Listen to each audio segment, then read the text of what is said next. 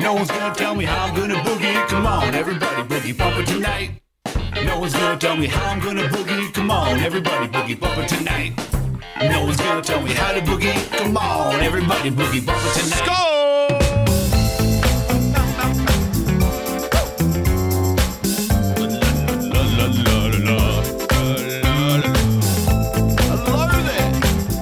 Gentlemen, boys and girls. Good morning, good afternoon, and good evening, you are, wherever you are, whatever you are.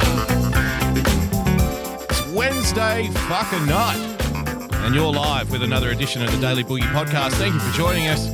As always, tonight's recommended drink is Cheap Box Wine. Tonight's recommended snack, bland brand no name crackers.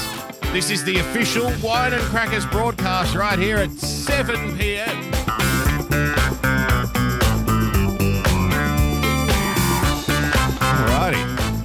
joining us, ladies and gentlemen, boys and girls. If you'd like to become a full-time supporter of the show, then please, by all means, head to patreon.com slash boogiebumper. Become a subscriber by hitting that subscribe button on your preferred podcast player. And of course, if you would like to inform me about why being funny is actually the greatest threat to the free world, ladies and gentlemen, then you can do so by following me on Twitter at Boogie. If you'd like to leave a tip during tonight's proceedings, there are a few ways you can do it. You can head to streamlabs.com slash Boogie Bumper. Uh, you can go to DLive, get some of those lemons, and leave those suckers in my fruit bowl.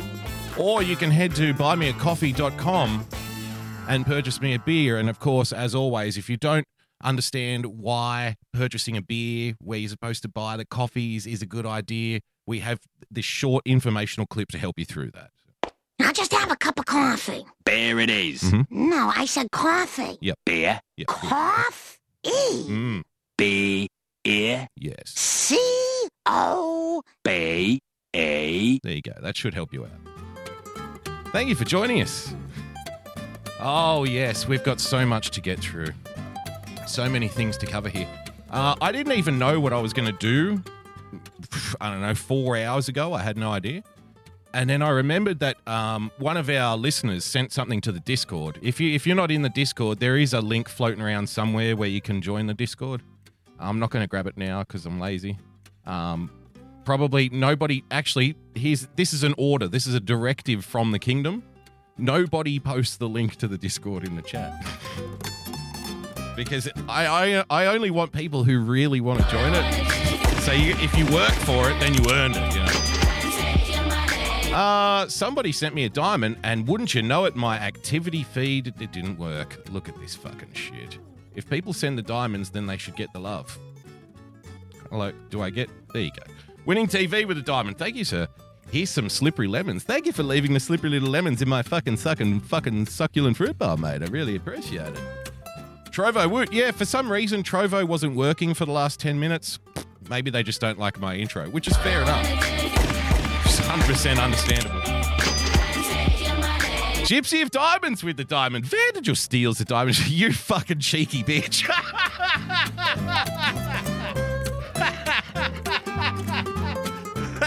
well done. if you're listening to the podcast, uh, Gypsy of Diamonds, did steal? Did you the cheekiness, Gypsy? Gypsy of Diamonds just donated a diamond and then put the Discord link in the donation, so I'm kind of forced to acknowledge it. What a fucking bitch.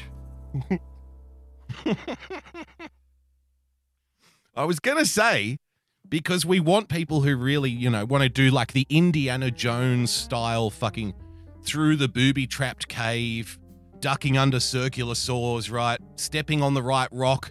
We want it to be an all day exercise. Where the fuck is it? Where do I find this fucking link? Fuck. And only people who get to the end of that process deserve to be there. Fuck everybody else. Fuck them. It's the same theory behind the intro. You know, you know, if you're a long time listener to this program, if you're a long time, you know, member of the chat, you'll know how many times have we seen somebody who's like first time here and we we all just kind of look at them. We we all pause as though it's like a saloon in an old western. Bum bum bum bum bum bum bum. You know when the doors and everybody just stops, the music just stops, everybody stares at them. Who's this? You ever seen this guy before? No, I haven't. Hmm. Interesting. So that's kind of the vibe when we see a new person. And how many times have we seen over the years about seven or eight minutes into the ridiculously long, sarcastically long intro, do they say something like, "Oh, I'm, I don't have time for this." You know what I mean? I, I don't have time for this. I'm out of here. Why is this intro so long? When is the actual podcast going to start? And we're like, yes, the system works because you see, that's why we have the long intro to weed those fuckers out. Because if you don't have the patience to sit through a 10 minute intro, then you definitely don't have the patience to listen to a two hour fucking podcast. So we don't want you here. Off you go. Bye bye. Thank you for joining us. Ben K Veritas with a diamond. They open the saloon doors and order a milk. Yes, exactly. Or they go up and order. Imagine walking into a, a saloon in the Old West, going up and ordering a cocktail, and then demanding that they put a little umbrella and one of those curly straws in it. And the guy next to you is just like open carry. He's got sh- cow shit all over his face because he's been herding across the prairie all day. The fuck?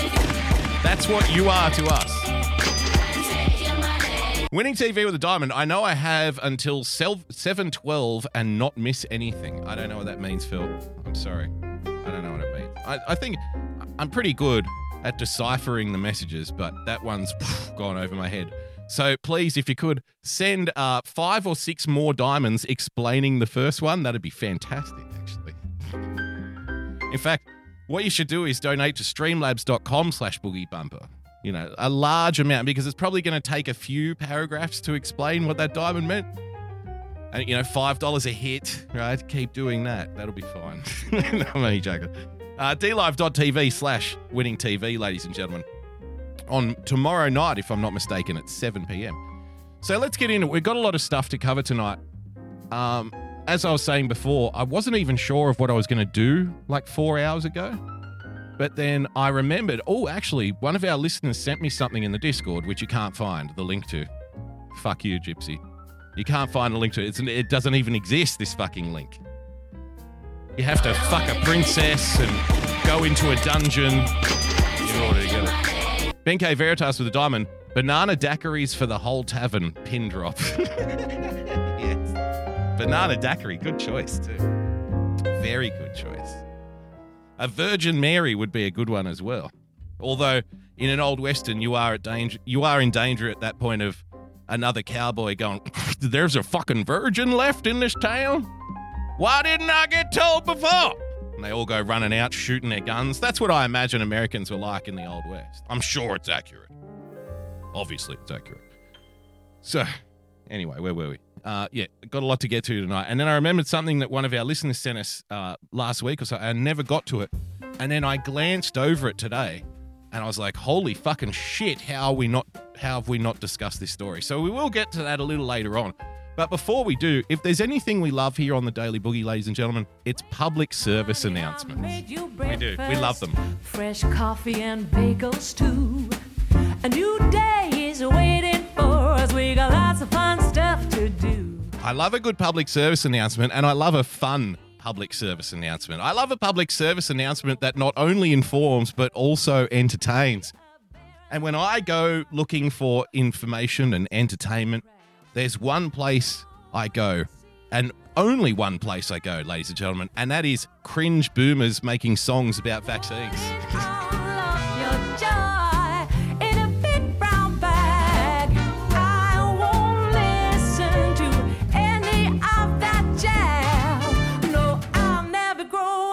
You're only as old as you feel. Growing up is just a big fat. And being young at heart is very important. Let's have a look here. This was tweeted out by NowThis, which if you don't follow it, you should.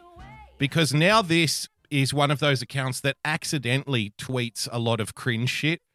So if you're somebody who likes to observe cringe shit like I am, then you absolutely must be following NowThis because they'll do it like they'll go, check out check out this cool grandpa who's doing amazing things to rally support for for science you know what i mean? And everybody else goes so that's why you should follow NowThis. Have a look at this. And now now for now for something completely different. Roll up your sleeve. What am I waiting for? yeah. Here we go. Hey, pal, have you gotten the vaccine? Nah, it's too much trouble. too much trouble Hey, pal, just roll up your sleeve. It's more than just An act of kindness. Happy kindness. Hanukkah, my nigga. Oh, grrr. Victor, here we go again. Victor underscore one underscore shroom tipped five dollars. Okay, thank you, Victor. All we can say is we're feeling the love in this lovely intro of yours, Boogs. Oh, that's wonderful. Thank you, Victor. Let's see what Victor sent. Thank you for the video. the fuck is this? Ah! Ah! Oops, wrong screen. Hang on. Hang on. I got you. I got you. Is that PewDiePie? And a penis?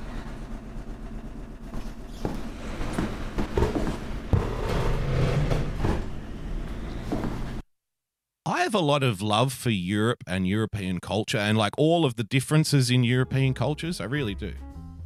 Spent some time in Europe, England, Scotland, Ireland, Holland, uh, France, right?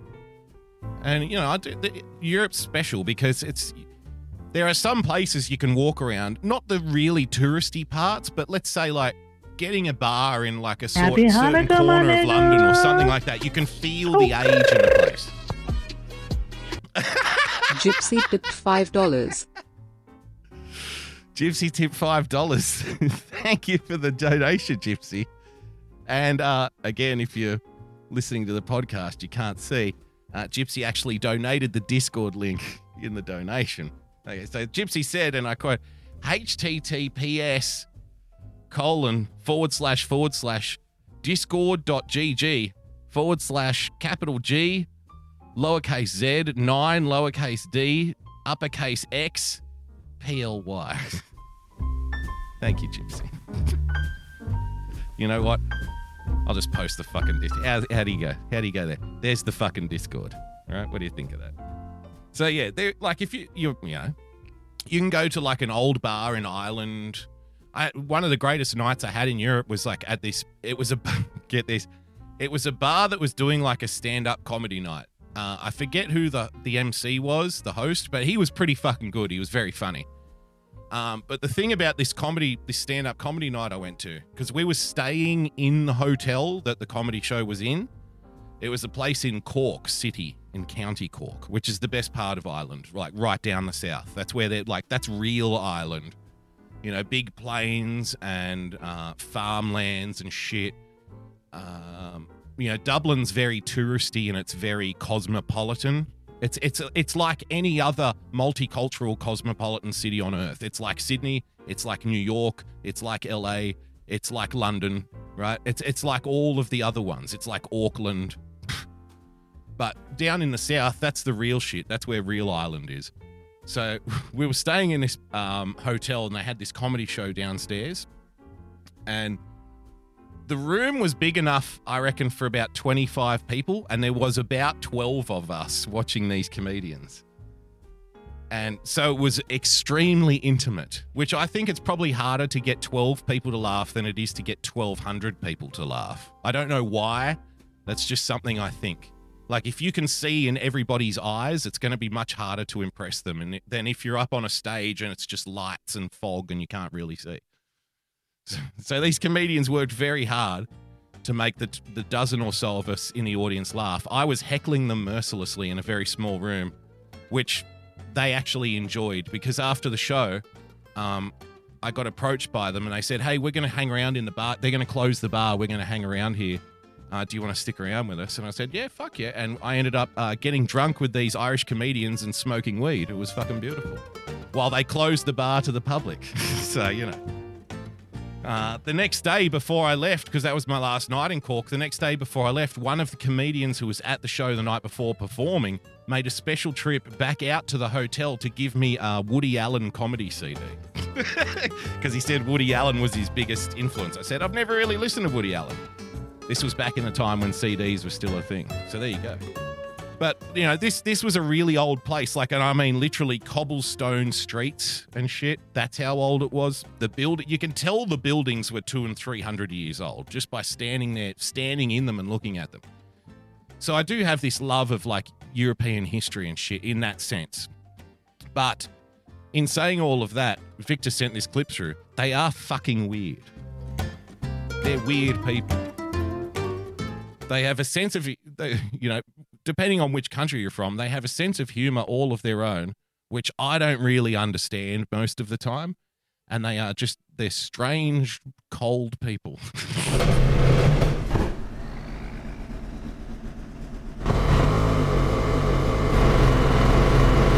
oh, that noise. God.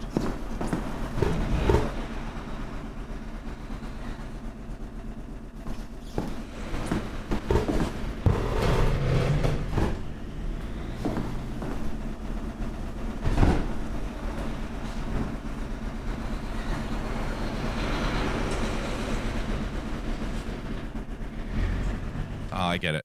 So Victor was sending this because of the intro. this is a very long intro to a song, a Eurovision song, no less. You just know the song's going to be awful, don't you? Let's have a look. Ah!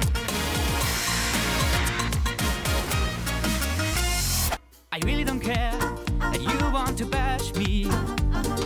Do it with flair I'm glad I don't watch Eurovision. I really am. As always, thank you for the video, Victor.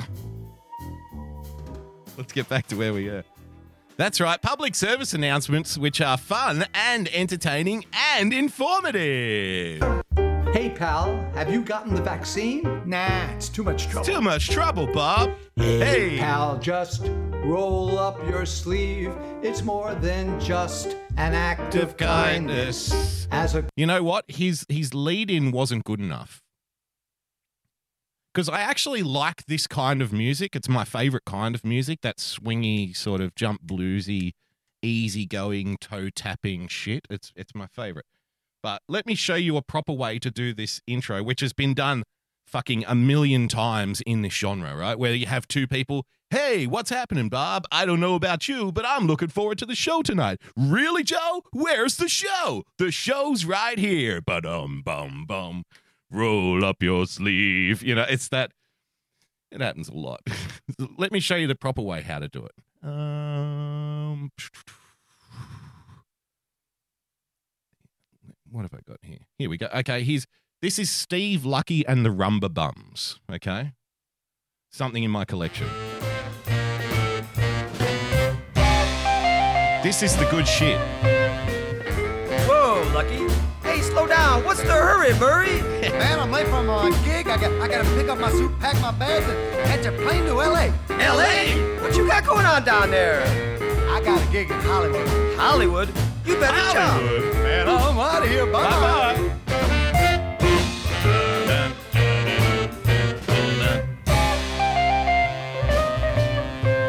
The Hollywood. There you go. See, Hollywood jump. that's how you do it, ladies and gentlemen. Steve Lucky and the Rumba Bums, the Hollywood Jump. So this guy already, I'm kind of pissed because he only did the back and forward for like one bar. Hey, pal, just roll, Roll up your sleeve. The words are on the screen. Sing along. just An act of kindness. As a Country, it will bind us. It'll put our fears behind us. Like You, I wasn't sure the vaccine was safe for me. But since I've got my dose, I'm saying Adios. to Amazon Prime and wasting time. because I rolled up my sleeve. and it's been Almost like magic. We're on the road to herd immunity. I can do Everything the CDC recommends.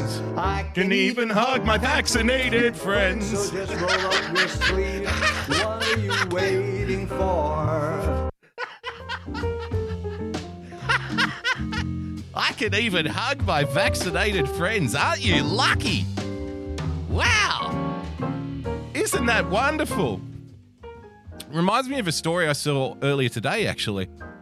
Yankee Stadium Citi Field to seat fans in vaccinated and unvaccinated sections offer shots and free tickets. Look at how far we're going.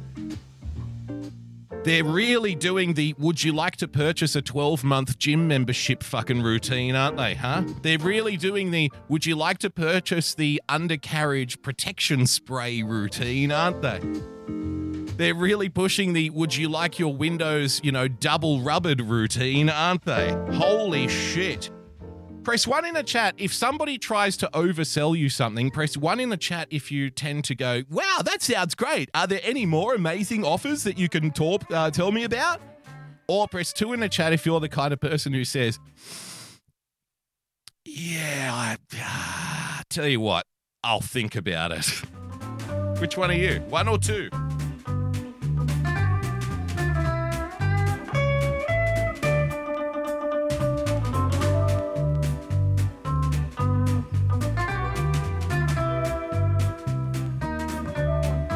Lot of twos. Seeing a lot of twos in the chat. I don't know who's working at the PR firms these days. I don't know who's graduating from communications these days, but they really are doing a shitty job of this one. Really bad. Yankee Stadium Citi Field to seat fans in vaccinated and unvaccinated sections. Offer shots and free tickets. Remember when they were off? So they started with like, hey, hey, guess what? Come, come to Starbucks, and if you can flash your vaccina- uh, vaccination card at us, we'll give you a free mocha latte. What do you fucking think about that, patriot? And they're like, all right, so we've covered off the coffee drinkers. But the coffee drinkers are the easiest ones. By and large, demographically, they're probably the office workers and shit. They're probably the white collar people. You know, blue collar people drink coffee as well, but I don't know, maybe not in in as big numbers. Like I think it's far more likely, right, that a blue collar person would get like a Red Bull on the way to work, and a white collar person would be, you know, the person who would go to Starbucks and line up and get their fucking mocha latte with sprinkles. You know what I mean? I've got no evidence to back that up. It's just a thought.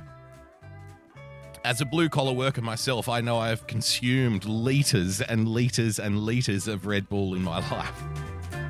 And I love coffee, but coffee for me is something that I'll drink like on the weekends, you know, when I don't have to get up to an alarm.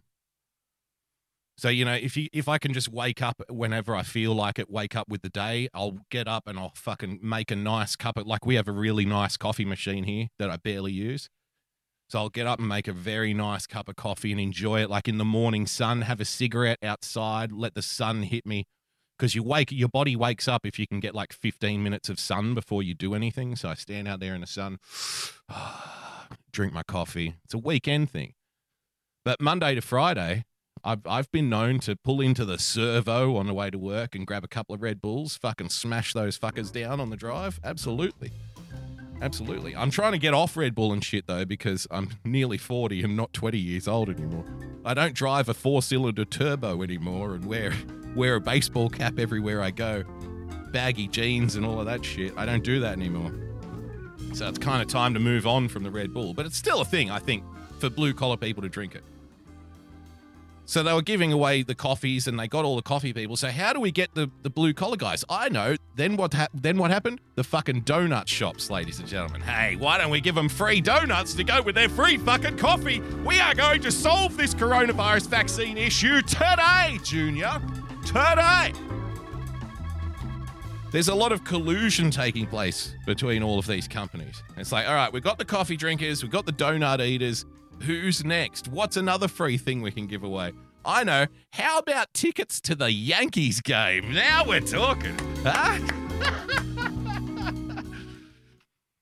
Free tickets if you get vaccinated. Let's have a look. The, the ball games do too. The road to recovery will include baseball. Governor Cuomo says Yankee and Met games will allow full capacity in certain sections. CBS 2 Steve over. F- full capacity in certain sections is not full capacity. You know what I mean? It- every every line, every breath that is pushed past the teeth of these fucking of these bottom feeding manipulate they, these are the people who gaslight their husbands and wives at home right these are the people who are like emotionally abusive in their everyday life because that level of manipulation and passive aggressive just lying to you Well, the Yankee good news, Bob. The Yankees and the Mets are offering full attendance in certain sections. Well, then it's not full attendance, right? Full capacity in certain sections. Oh, t- because that obviously means, by inference, that certain other sections will not have full capacity. Therefore, the stadium does not have full capacity. Do you understand how this works? Do you see how this works? They're so fucking. They're very sneaky, aren't they? Fuck them. Vermeyer live at Yankee Stadium in the Bronx with more on this. Steve. Joltin' Joe DiMaggio. Joe, Joe DiMaggio. Put the needle in my arm. Yeah, it's going to feel like real baseball to some fans very soon. May 19th. He's not that sick. He's just a he's just a bit old. Joltin' Joe DiMaggio. both the Mets and the Yankees will have certain sections where fans who have been vaccinated can sit. And in that area, social distancing requirements will be lifted, though they will still be required to wear the face masks. Though there's also one new incentive.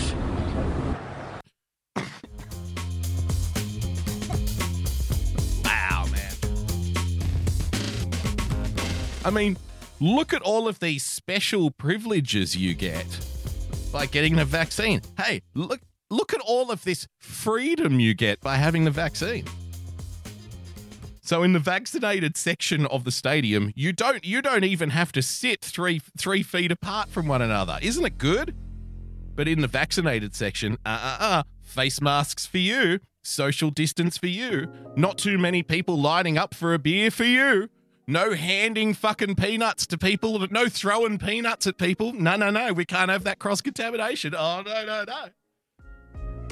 But if you get your vaccine, welcome to fucking America. Hey, here's a beer, here's a hot dog, let's rock and roll. Woo! Full capacity in this section.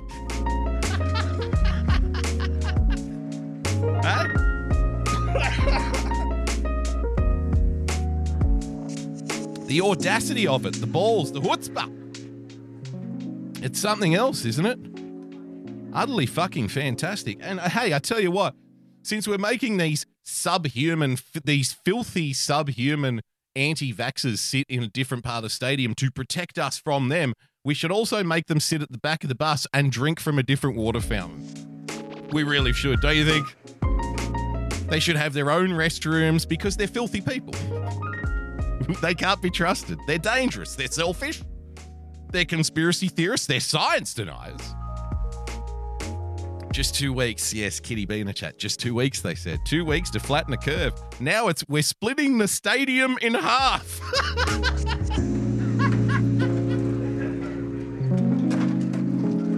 you sit over there and we'll sit over here.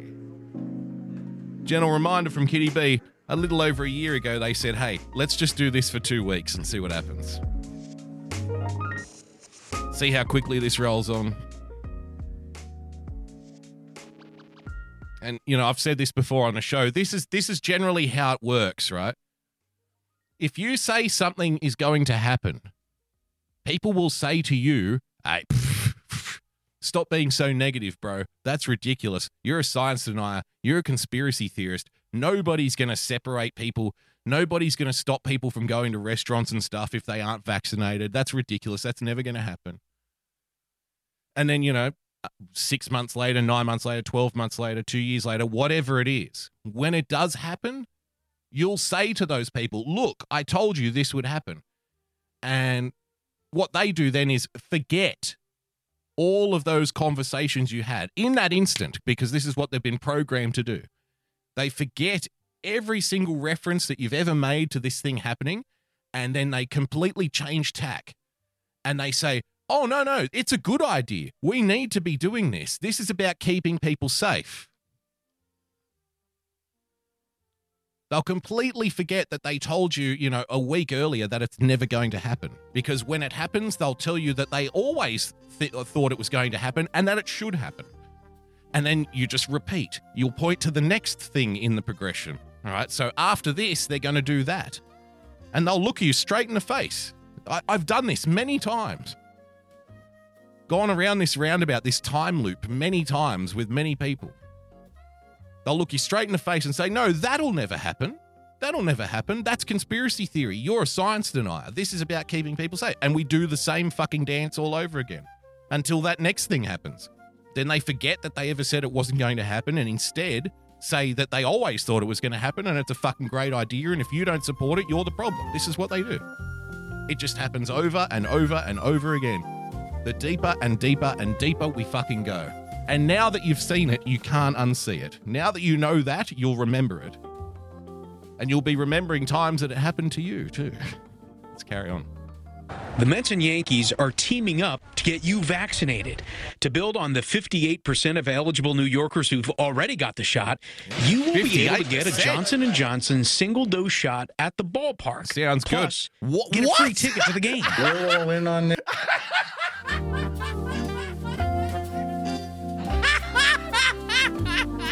They're just giving them out at the ball game now?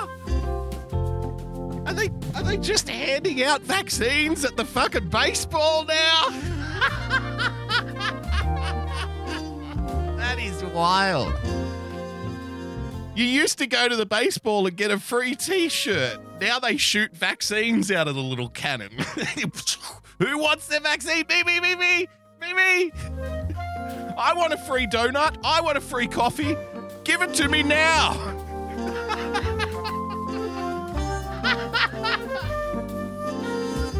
exactly, Kitty B. Of all shots at Johnson and Johnson, they must be having to empty out the fucking inventory, huh? Does anybody else think that these companies perhaps and I'm not I'm not saying this is definitely happening, so I'm not spreading misinformation, but just the thought you know, if we had a media with integrity and ethics, maybe they would look into something like this. But hear me out.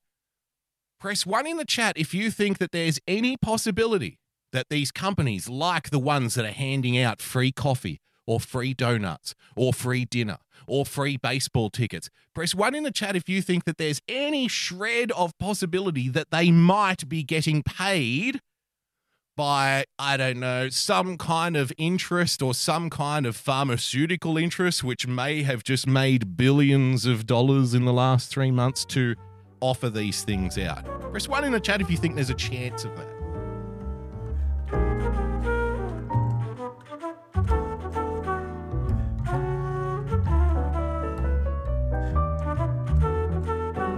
Because think about it. As a mental exercise, let's say I'm running a company that makes let's let's say I'm running a company that makes soda. And I order a whole bunch of soda because the government is making people drink soda, right? So I order that a whole bunch of soda needs to be made because I'm getting paid by the government, which is going to hand my soda out to people. But there's a problem, you see, because I made enough soda for 100% of the population, but only 50% of the population actually wants my soda. So, what are we going to do? Because if we don't get rid of this soda, that's actually going to cost us money. If we have to throw this soda out and we've only got rid of 50% of it, then we're going to break even. What's the point, right? We need to move this inventory. Otherwise, it's coming out of the negative. So, just say the soda is worth, I don't know, $500 billion or something. Let's not go that far. Let's say the soda is worth a billion dollars. So I've got a billion dollars worth of soda sitting in a, you know, you know, on the floor over here that I can't get rid of, and I need to get rid of because otherwise, all of that, all that, all of that profit is going down the drain. What if we take a hundred million dollars out of the one billion dollars and use that money to give to companies to, you know, provide them with the resources to allow them to do some kind of bonus giveaway scenario of our soda that's sitting here on the floor. Job done. We move that shit out. We create more inventory space, everything goes in the profit section, and we are laughing all the way to the bank. I saw a story earlier today. Uh, one of these companies had posted a record $3.2 billion profit in the first quarter of 2021. Brilliant. So let's not let's not let the good times go to waste, shall we? Let's carry on. This, uh, we, we're excited to be part of this. Excited to be we're part of excited it. to have more and more fans in the building. Uh, See, excited to be part of this. Part of what?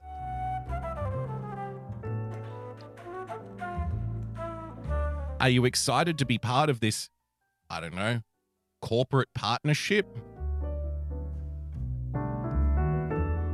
To get more people out to the games, if you offer them free stuff, because free ticket, yeah, but after COVID, I'd hand out a few free tickets too. You know why? Because people are going to come to the baseball with their with their vaccine and their free ticket, and they're going to buy beer, they're going to buy hot dogs, right? They're going to buy fucking peanuts, they're going to buy merchandise. So you're still recouping. You might not be making as much money as you were before 2020, but you'll be making a little bit more than you otherwise would if you offer a deal like this, right? Because otherwise, nobody's showing. So because uh, that, that our players love it. Voice of reason with the diamond. Remember, Patriots fear is good business. Yes. Just last night, we heard the volume at Yankee Stadium, even with a limited capacity. New Yorkers are not a shy crowd. You know, they don't sit there and clap politely. You know, they let you know that they're there. The Mets and the Yankees have been on the leading. Yeah, often, oftentimes by grabbing them on the tit. Hmm? You know, when I go to Yankee Stadium, what I like to do is get a sausage. I get a sausage on a bun. They call it a hot dog. I get the hot dog and the sausage on the bun, and I eat the whole damn sausage every time. Hey, hey, look at that sausage there. I want you to eat the whole sausage all the way down your throat, baby. All the way down your fucking throat. There you go. There you go. Huh? Yeah. That's right. Get it all in there. Don't chew. Don't chew. Just lick the end of it. Lick it on the tip. There you go, baby. You want to come to the baseball, huh? I got good. I got the corporate seats. You can eat all the sausage you want in my corporate. I don't know what I'm doing. Leading edge of vaccination since they've become available. Both ballparks have offered There's- them, even during games. They call him Baseball Bill de Blasio. Big fucking baseball fan. We are currently vaccinating at Ned, it's a friggin' sausage boogie. Citi Field approximately 2,000 individuals a day. We are in the ah. process of opening a drive-through lane. Fans who have been fully vaccinated. Is there is there anything more American? This is a fucking genuine comment. Is there anything more American than drive-through? I don't think there is. Guns, nah. Hamburgers, nah. Nah. War, nah. The most American thing on planet Earth is the drive-through. You fuckers have a drive-through for everything. Drive-through food, drive-through coffee, drive-through fucking pharmacy. They hand you drugs in a drive-through. It's like the it's like your whole society is geared around never having to get out of your car. Drive-by shootings, right? Everything's a drive-through. Fuck, what do we do? A drive-through vaccines, drive-through baseball tickets, wonderful stuff. Vaccinated will now get to sit in sections where social distancing is completely eliminated. Wow. Fans are what make the game. Fans are also what make memories, and they make memories for players as well as themselves. There you go. So, uh, two two Right now, sets fans of are seating, seated ladies and gentlemen. pod- Vaccinated fans will get to sit in a certain part of the stadium. Unvaccinated fans will have to sit in a different part of the stadium. And those filthy, disgusting, subhuman, non-vaccine, uh, vac- uh, pardon me, vaccine types. Why are we stopping there? Like I said before, they should be made to stand at different lunch counters. They should be made to get to the back of the bus. They should be made to drink out of different water fountains. All of that shit. They're filthy people because they haven't taken their vaccine. Something needs to be done about them. Speaking of vaccine, I wonder if uh, the problem with these particular New Yorkers not getting the vaccine is that they might just be a little bit too, what's the word I'm looking for? A little bit too macho. Is that the right word? A New Yorkers, not macho, maybe, you know, puffing their chest out, whatever, you, whatever that word is. COVID vaccine hesitancy among men is its own public issue. It's, oh, yes. Yes. A study says vaccine hesitancy among some men is a potentially fatal consequence of toxic masculinity. I'm listening. Toxic masculinity. Toxic masculinity is responsible for everything. Last month, President Joe Biden dismissed the decision by governors in states, including Texas and Mississippi, to end mask mandates as, quote, Neanderthal thinking. Cavemen. They're fucking uneducated, knuckle dragging, rock ape fucking cavemen, these people, mate. Quote, I'm reiterating my call for Joe Biden always reads better when he's, you know, when he's when his words are written down on in an article, it always looks a lot better than when you're actually listening to Joe Biden. I'm reiterating my call for every governor, mayor, and local leader to maintain and reinstate the mask mandate. That's what it says on paper. What he actually said, you know, when he was making the speech, I think sounded a little bit more like I like to dip my testicles in ice cream and let the dog lick it off. And then, of course, all of the articles came out later that day. No, no, he just misspoke. He didn't mean that. Oh, okay. Thank God. I was beginning to worry then. The article continues. Whether he knew it or not, Biden was pointing to a specific and uh, revelatory, re- oh God, I'm an idiot, trend in somehow people are interacting with pandemic restrictions because, quote, Neanderthal thinking might be the best way to describe an apparent aversion to masks, health restrictions, vaccines that certain men are exhibiting. Are we talking about the black men? Because as we all know, vaccine hesitancy, if you're black, it's vaccine hesitancy. If you're white, it's science denial. Okay. These are the appropriate terms. And I'd like to just say a big shout out to YouTube because they're reviewing my monetization request right now. So I'm sure there won't be any problems. They're going to love me over there in the partner program. I can't wait. YouTube is the best platform on the internet. They're so free and equitable. They really are. Susan really does care about free expression. I love her. She's wonderful. She's my favorite. She's my favorite CEO.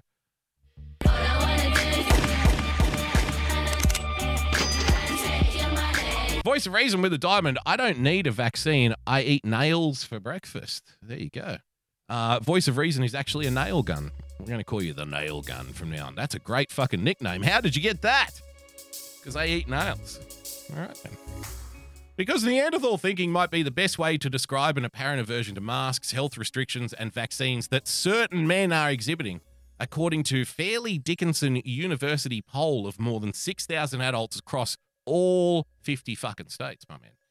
Neanderthal is a term we often jokingly use to describe people. Ah, it's just a joke. We're just joking. Ho ho, ho ho, hey, hey, hey. Yeah, I have terms that I jokingly use to describe people as well. Mm.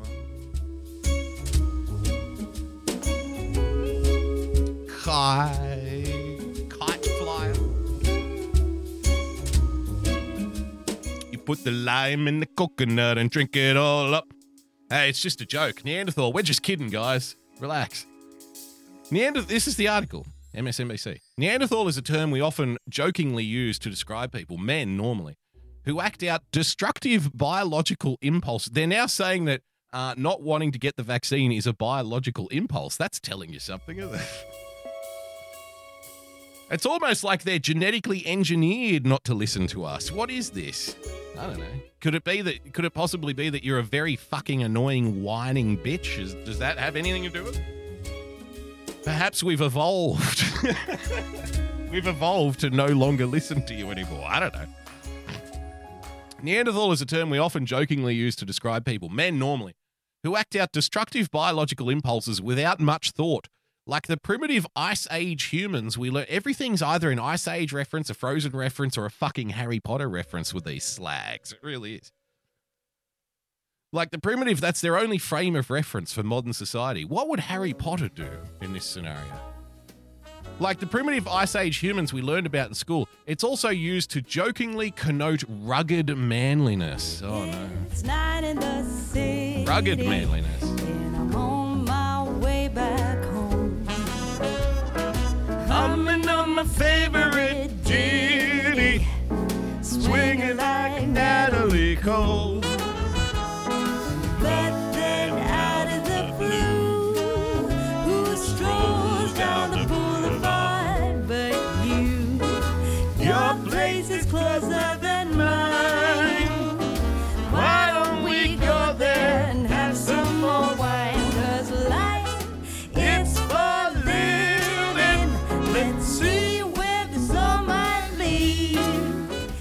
Men are more skeptical than women about COVID 19 vaccines and wearing face masks, but the real divide is between men who are trying to project masculinity and the men who aren't. This is the article.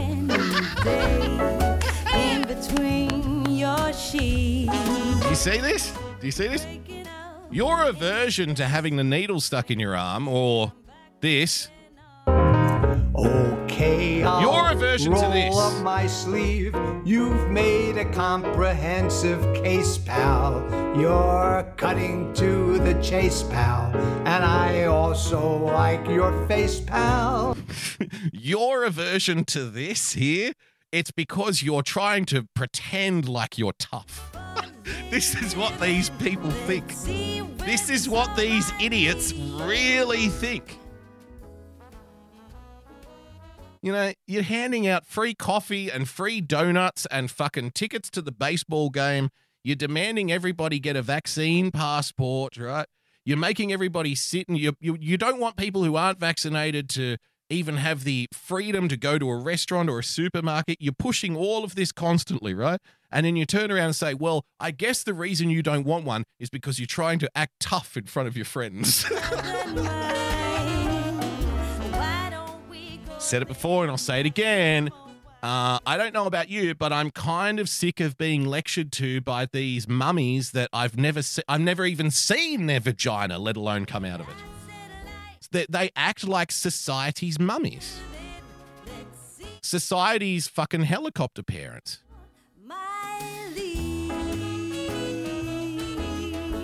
Society's overbearing fucking adopted parents that nobody asked for. And so I'm kind of sick of being lectured by uh to by by them and I'm just not going to do it anymore. I'm not going to listen anymore. Sorry. So sorry. listen to this. Listen to this fucking gem. The men who identify as the most masculine were also more likely to have attended a gathering of more than 10 people.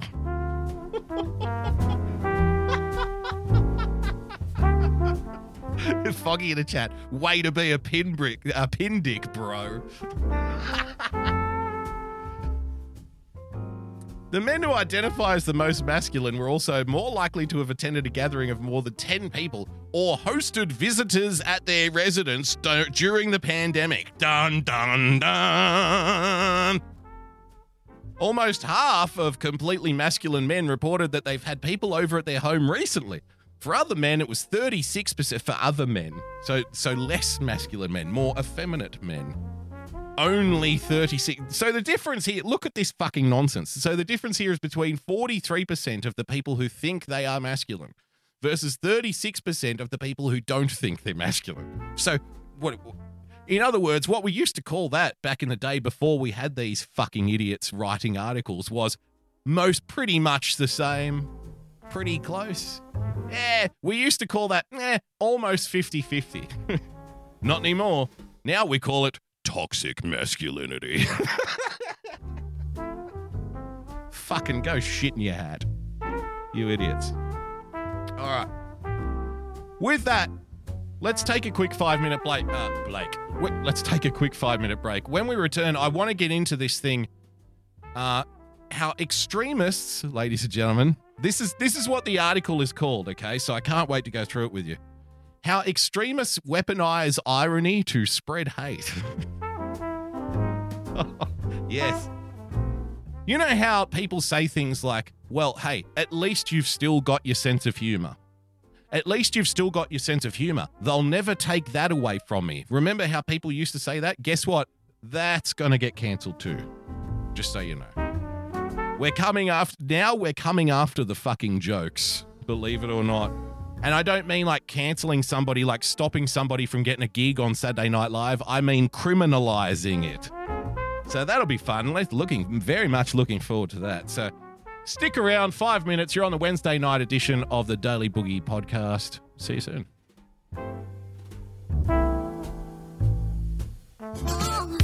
Ever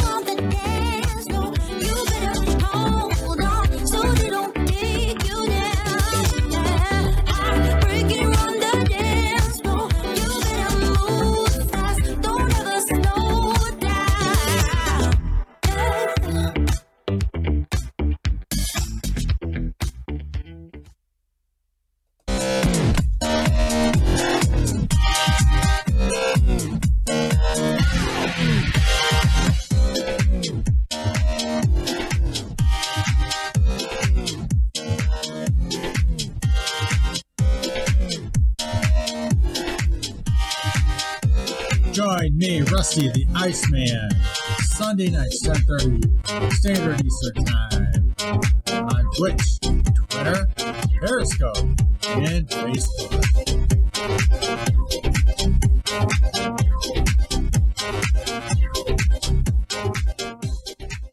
America is a divided country. Corrupt politicians bought and paid for by hypersized corporate conglomerates on one side, and emotionally manipulated mindless automatons pushing you into their arms on the other. But what if I told you there was another choice? That we could end all of this in an instant.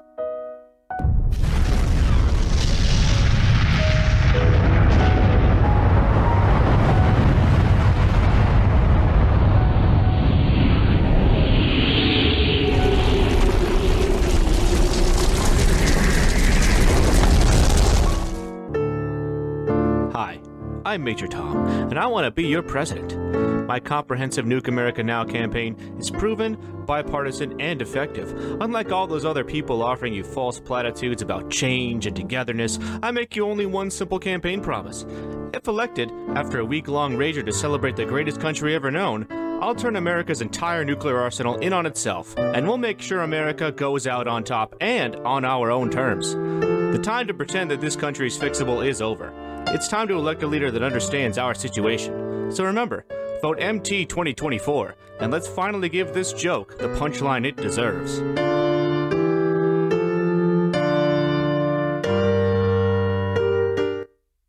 Patriots, this is your favorite Southerner, Doc Martin. Just wanted to remind you to put on your calendars to join me and your favorite near to wheel Yankee, Bill D'Angelo, on Saturday nights, beginning with Promises Kept at 8 p.m. Eastern Time, followed by The Speakeasy with all of your favorite Patriots. You never know what we might cuss and discuss. That's right, Doc Martin. This is everybody's favorite Yankee, Phil D'Angelo speaking. And on Saturday night, we could have Kimmy, Y-censored affectionately known as Electrolux, the original Grandma, UK Neil, Rusty in his famous sound test show, Coffee Talk with Sandra, Earth Citizen, Stefan, the infamous Grandma Sears, Mac Daddy may even make a show up, or virtually anyone else in the world for some irrelevant fun. Yankee, you mean some irreverent fun. So be sure to join us on Twitch, Periscope, D Live, or YouTube. That's right, Doc. Follow us at Winning TV on all of those channels. So be sure and put it on your calendar. We'll be looking for you. We'll leave the porch light on.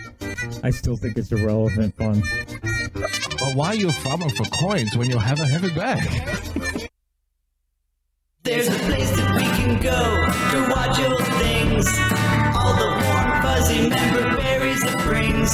It's a special little spot tucked away on D Live. Enjoy the joy of Pepsi. Karaoke movies and old cartoons. We hope to see you over there very soon. It's our special little spot tucked away on D Live. Enjoy the joy of Pepsi.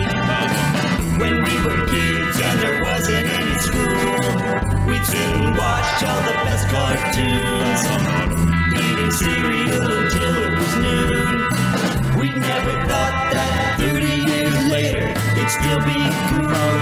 Saturday night and cheesy movies. The ones that used to show us movies. It's our special little spot tucked away on the line. Enjoy the joy of Pepsi. Enjoy the joy of Pepsi. Enjoy the joy of Pepsi.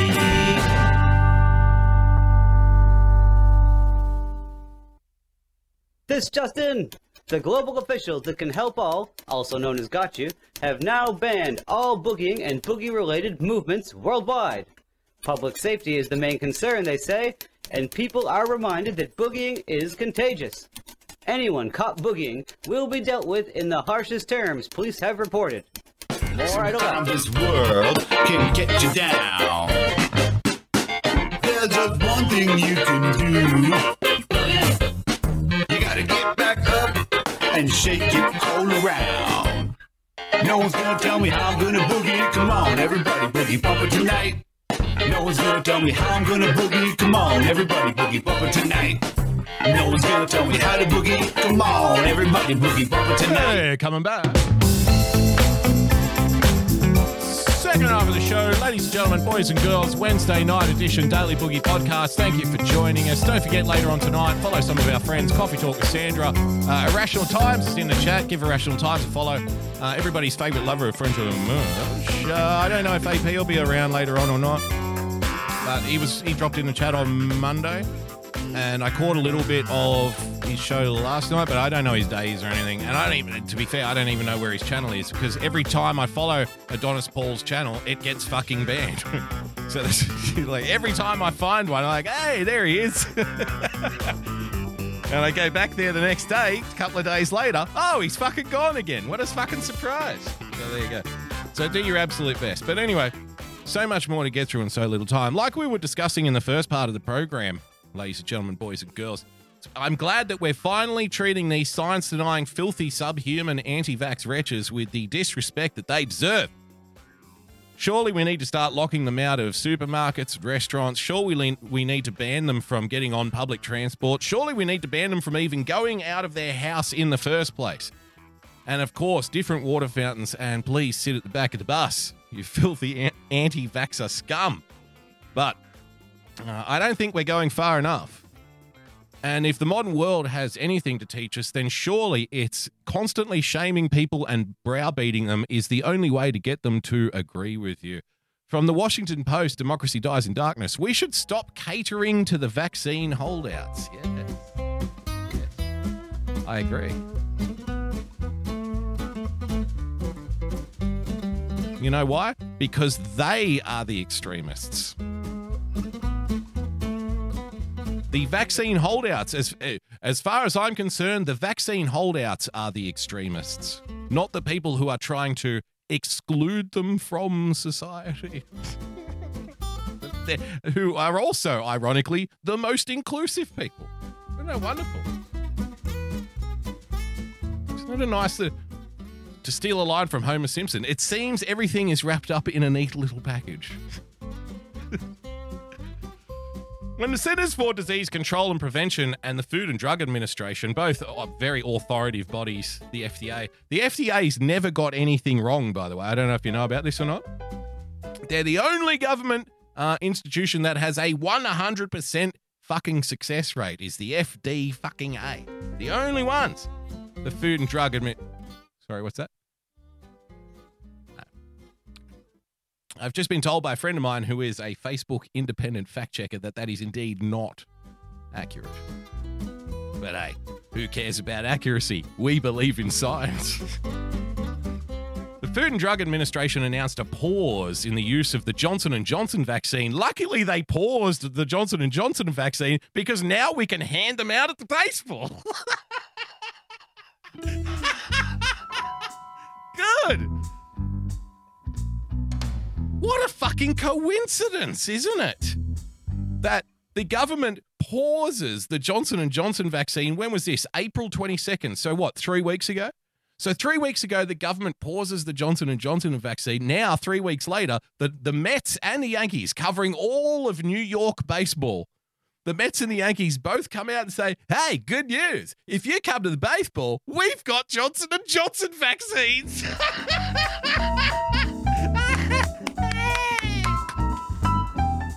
Thank you for keeping me safe, Major League Baseball. um, are those the vaccines that were locked up in the warehouse during the put? No, no, no, no. Shh, shut up. Here, have a free donut. Have a free beer to go with your vaccine, mate. Guess what? You get to sit in the special seats. la la la la la. Isn't it good? I'm glad that we're encouraging people to do the right thing. The Food and Drug Administration announced a pause in the use of the Johnson & Johnson vaccine because a tiny number of instances in which women developed blood clots after getting the shot. But hey, it wasn't that many. Wasn't that many of them. You know, believe all women, except the one. I can't. I can't. It's just getting too much. It's getting too much. Remember the title of tonight's show, Weaponized Irony. We're in a lot of trouble here. Trust me, especially on this program. This this fucking thing I'm about to show you after this little piece here that we're going to cover, like in the next five minutes, this thing I'm about to show you will will fucking blow your mind. I'm not I'm not lying. It is that bad. I just glanced over it and I listened to like 30 seconds of the clip that comes with it, and I was I was fucking gobsmacked. Anyway, where are we? The latest Axios Ipsos survey finds that it had the opposite effect, as predicted by Anthony S. Fauci. So he's no longer Dr. Anthony Fauci. Now he's Anthony S. Fauci. Very country club name, isn't it? William T. the Fourth. Anthony S. Fauci. Samuel L. Jackson. Maybe Anthony Fauci plans on being a star in an upcoming Quentin Tarantino movie. Who knows? I wouldn't surprise me. Tarantino hasn't made a good movie for fucking 15 years. President Biden's chief medical advisor. 91% of Americans have heard of the pause, heard the pause, showing a clear uh, breakthrough of the issue in our collective consciousness in a very short time. It's ah, why does it? Why do you always have to be so wanky with everything?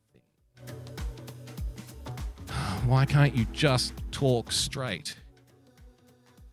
Listen to that again. 91% of Americans have heard of the pause, showing a clear breakthrough of the issue in our collective consciousness in a very short period of time. Please observe tunnel signage to facilitate safe maintenance activities. It's such drivel. The poll reported on Tuesday nearly the same number, 88%, feel the FDA and the CDC are acting responsibly by recommending a pause in the Johnson & Johnson vaccine. It was not even close. Among Republicans, quote, Americans, regardless of political affiliation, feel health officials are acting responsibly by recommending the pause. In other words, listen to this no one can blame responsible healthcare officials for residual militant vaccine hesitancy. Militant vaccine he- uh, hesitancy. Hmm. Because that seems fair. I don't know about you, but it seems very fair to me to associate people who might be a little apprehensive about taking this, um, you know, record rolled out speed vaccine, which uh, people are reading stories about, you know, it's only a few of them having blood clots, but whatever. Uh, You know, these people who are hesitant about taking a vaccine that the government itself elected to stop giving, right? The government said, no, no, we need to pause this, so we need to know more about it. This fucking idiot, Jennifer Rubin, thinks if you, right, take that, the government's saying, oh, you know what? Maybe we should stop for a little while and continue studying the vaccine. And if you're somebody who goes, whoa, okay, maybe I shouldn't rush into taking this, she thinks you're an idiot. In fact, the, the term that she used, ladies and gentlemen, was militant vaccine hesitancy. Militant. Like a prepper. Like you're in a fucking bunker that can survive a World War II era nuclear weapon. Just loading up on baked beans and canned goods and water and uh, and of course ammunition, right? Because you're a crazy prepper. Sitting down there waiting for the end of the world, science denier Neanderthal.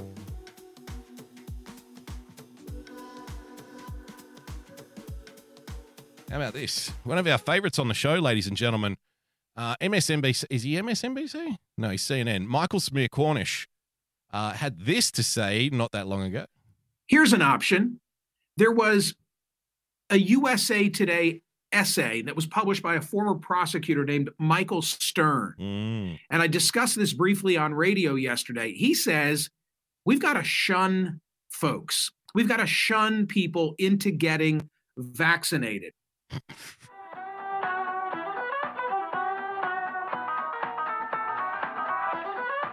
I, I- I mean, they're openly telling you. They're openly telling you.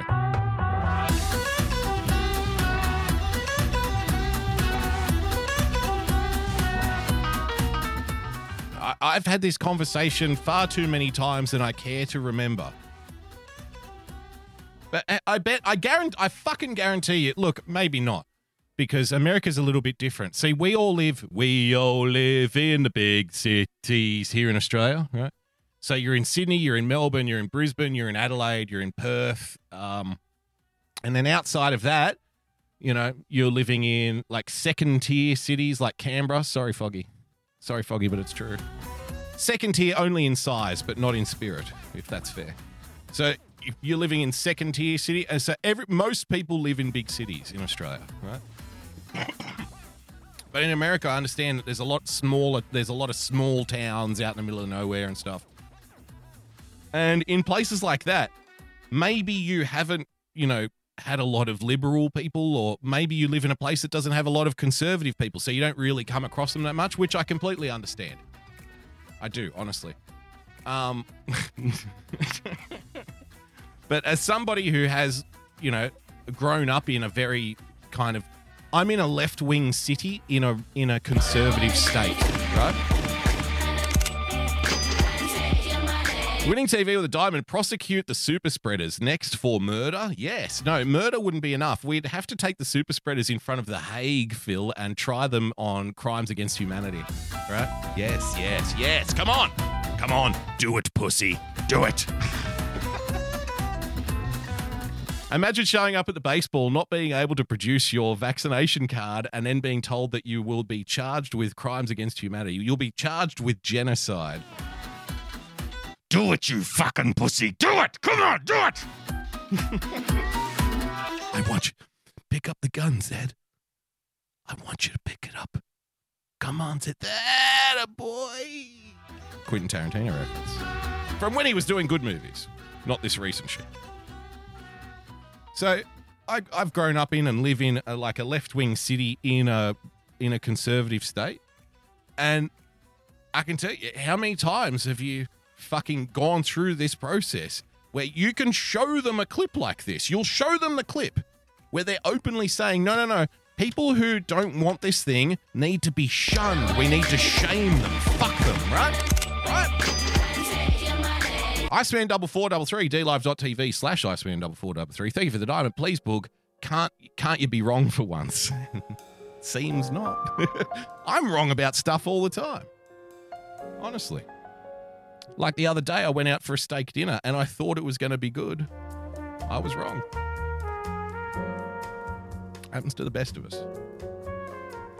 So you can show them a clip like this where they're openly saying, no, no, we need to shame people into getting this thing because it's so fucking good.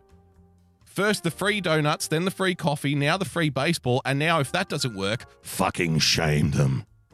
Embarrass them, mock them, fuck them, right? Wow, haven't you turned? like, put yourself, we mentioned it before, the gym membership scenario. You walk into the gym, they're overselling you, you go to walk out, and then they just start insulting you. You fat cunt. Where do you think you're going, you fat fucking piece of shit? Get back in here. Everybody boo him as through the car park. Boo, fatty, fuck you, fatty, boo. What are you, a science denier, fatty? Huh? Get your fatty, fat ass back in the fucking gym, you fat fuck. Boo! Boo! Oh. When I walked in here, everyone was so friendly. That's okay. If you want the vaccine, we'll give you a coffee. We'll give you a fucking we'll give you a coffee and a donut. It's gonna be amazing. Do you want free tickets to the baseball? Yeah, yeah, uh-huh, yeah, yeah. Do you like the baseball? Everybody loves baseball. It's the all-American sport. Come on. Uh, I'm not really interested in any of that. Boo! Fuck you, you fat fuck. Get your ass on the treadmill. Fucking don't even let him in the restaurant, the fat fuck. He's gonna eat everything. Fucking. Boo! Oh. Happy Hanukkah, my nigga. This place has gone downhill. Sinister Charlie pipped $5. Yes. Boogie, please shame my dog. He won't get vaccinated. I think he's cute. Thank you, Sinister John. Listen here, mutt. Listen here, you flea bitten, pi- rug pissing mutt. Do the right thing. Get the vaccine. Don't look at me like that. Huh? Huh? Huh? If you don't get the vaccine, you're not getting any more chewy treats, okay? You hearing me, boy? You hearing me, boy? Now get outside, get out the back. And he's just crying at the back door. Because he usually likes to come in and jump up on the couch and snuggle next to you when you're playing your video games, right? No, you sleep outside until you get the vaccine, young man. There you go. I hope I helped, Sinister Charlie. So now you can you can present your friends, you know, your more left-leaning friends with these videos, and they say, look, they're just they're just saying that people need to be openly shamed and shunned into doing this. I thought we were against all of that kind of social pressure and shit, right? I thought we were against all of that. And they'll just openly look at they'll they'll plainly look at you and reply something like, "No, no, it's for it's for the greater good. It's for public safety." It's uh boogie where you see people being shamed. What I actually see is encouragement to do the right thing. Which is reason number 446 of why you should not argue with idiots on Twitter. Uh, Just avoid it. Don't bother. You're wasting your fucking time. Let's carry on. yesterday. He says we've got to shun folks. We've got to shun people into getting there's my vaccine. There's my favorite word. Oh, the folksy folks. We got to shun the folksy folks into the folksy folks. You know, it's folks, folks, folks. vaccinated. The shunning suggestion is this uh, businesses should make vaccination a requirement for employment.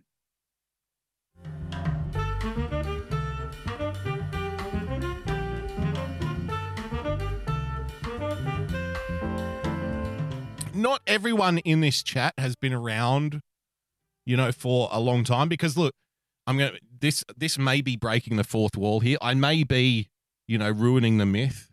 I may be ruining your chance to suspend disbelief. But the reality is, uh, this is a very small audience, relatively speaking. What I like to I like to think of our audience as small but mighty. Okay, we're the smallest guy in the room, but we're the toughest guy in the room. The football team I support is the smallest football team in the league by far, embarrassingly so. We get outnumbered at our own stadium by the visiting fans. Do you think I give a fuck?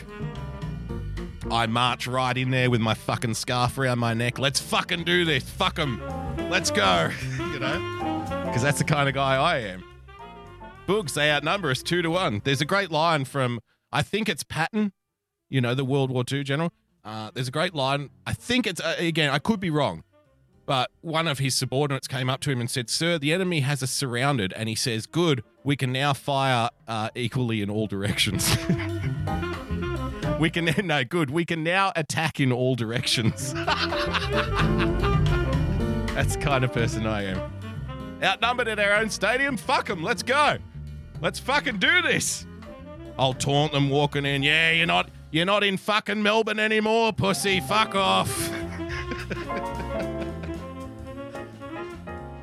so, not everyone has been around this chat for the longest time, which is fine.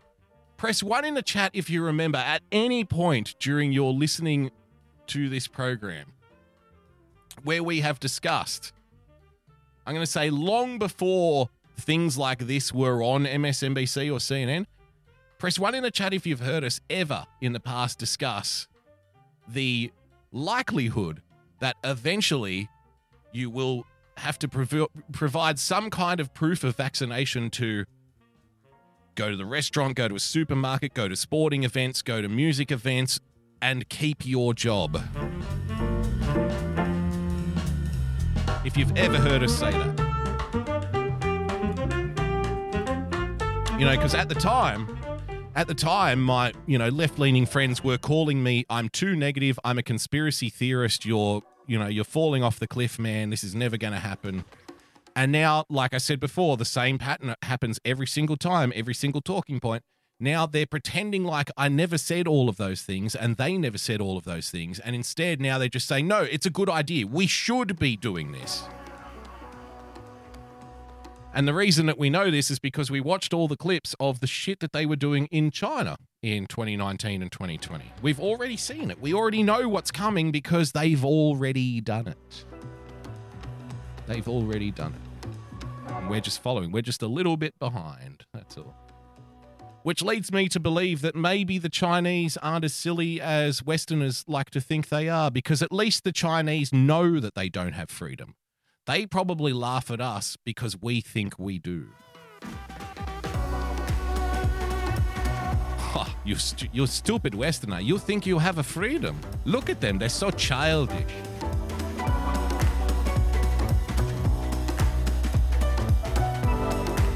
So silly. They should know better by now. A COVID outbreak can shut down a business and be financially devastating, and failure to enforce basic health and safety measures is not fair to employees who have. This is this is exactly the angle that we said that they would take six months ago, nine months ago, whenever it was. Because the way we do, if you again, if you're new here, the the way we tend to do things on this show is like hit a topic and roll, hit a topic and roll on. You know, I don't tend to dwell too long on the same topic. Like, yes, we we talk about COVID nineteen a lot, but not. Uh, we talk about different aspects, so we'll hit an aspect of it and then roll on. And then generally, what happens is anywhere between one month and six months later, everybody else starts talking about it. It's like yeah. I've given up trying to get attention. Clearly, clearly, I. I don't put any effort into getting attention in the first place. It's much easier to do it this way. Keep a low profile. That's what I like. You know, I'd, I'd rather be whispered about the next morning after a party than be there to get all of the criticism. Did you fuck that girl in the in the in the washroom, bro? Ah, man. I'd much rather fuck the girl and leave, and then she doesn't even really remember what I look like because it was dark in there. Hey, what happened to you? Ah, look, man, I was there for an hour and I kind of got a headache, so I just I had to jet. I had to get out of there. Oh, really? Yeah, yeah, man. Yeah, couldn't stick around. had to had to get out of there. All right. Let's get to this item here. Oh, have we got one more? We got one more here. This is key. This is key bit to understand the next story. And this makes me feel safe. I don't know about you. Thank you for keeping me safe, uh, President Biden. Biden team may partner with private firms to monitor, quote, extremist chatter online.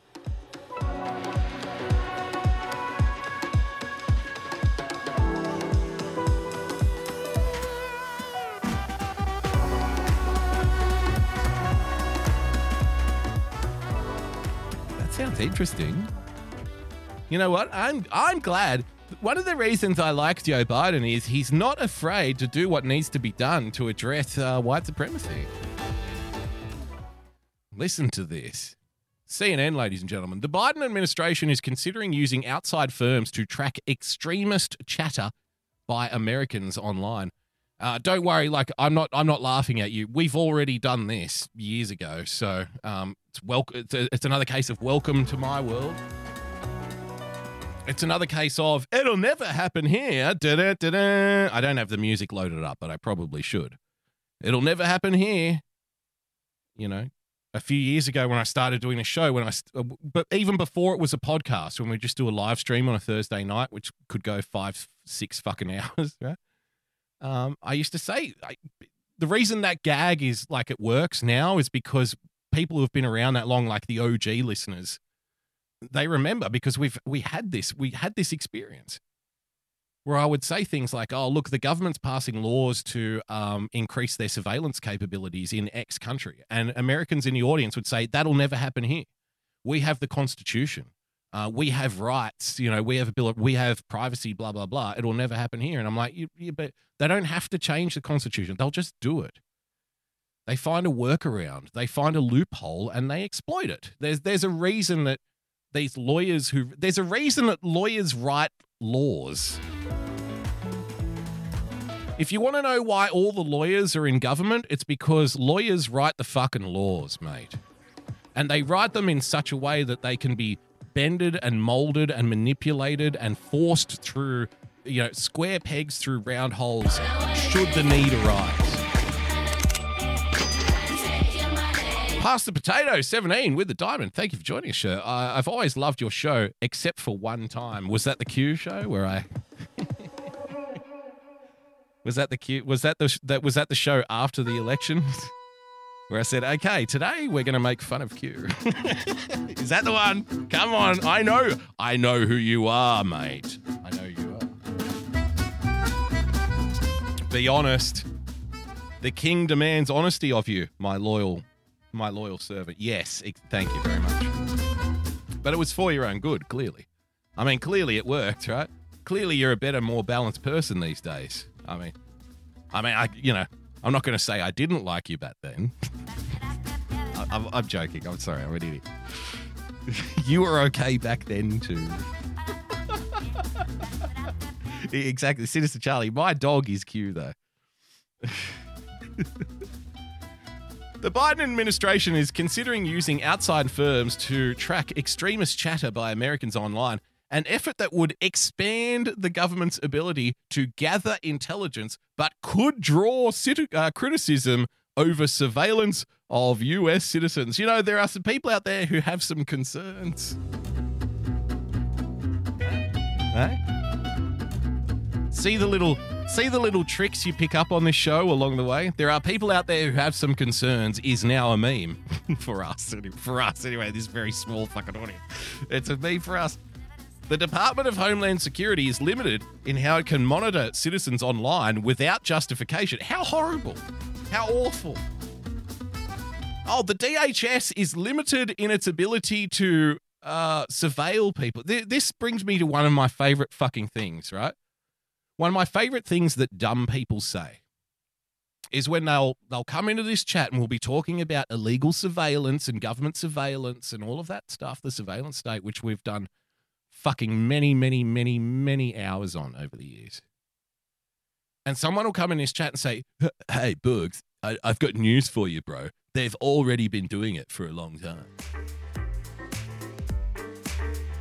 It is it is the dumbest argument I've ever heard. You know why? Let me explain to you. If you're somebody who thinks that it's a good it's a good retort to say, "Hey, why do you care so much about this surveillance? They've been doing it for a long time. Here's why that's stupid." Okay, illegal border crossings have been happening for a long time. Why are you trying to stop it? Fuckwit, idiot.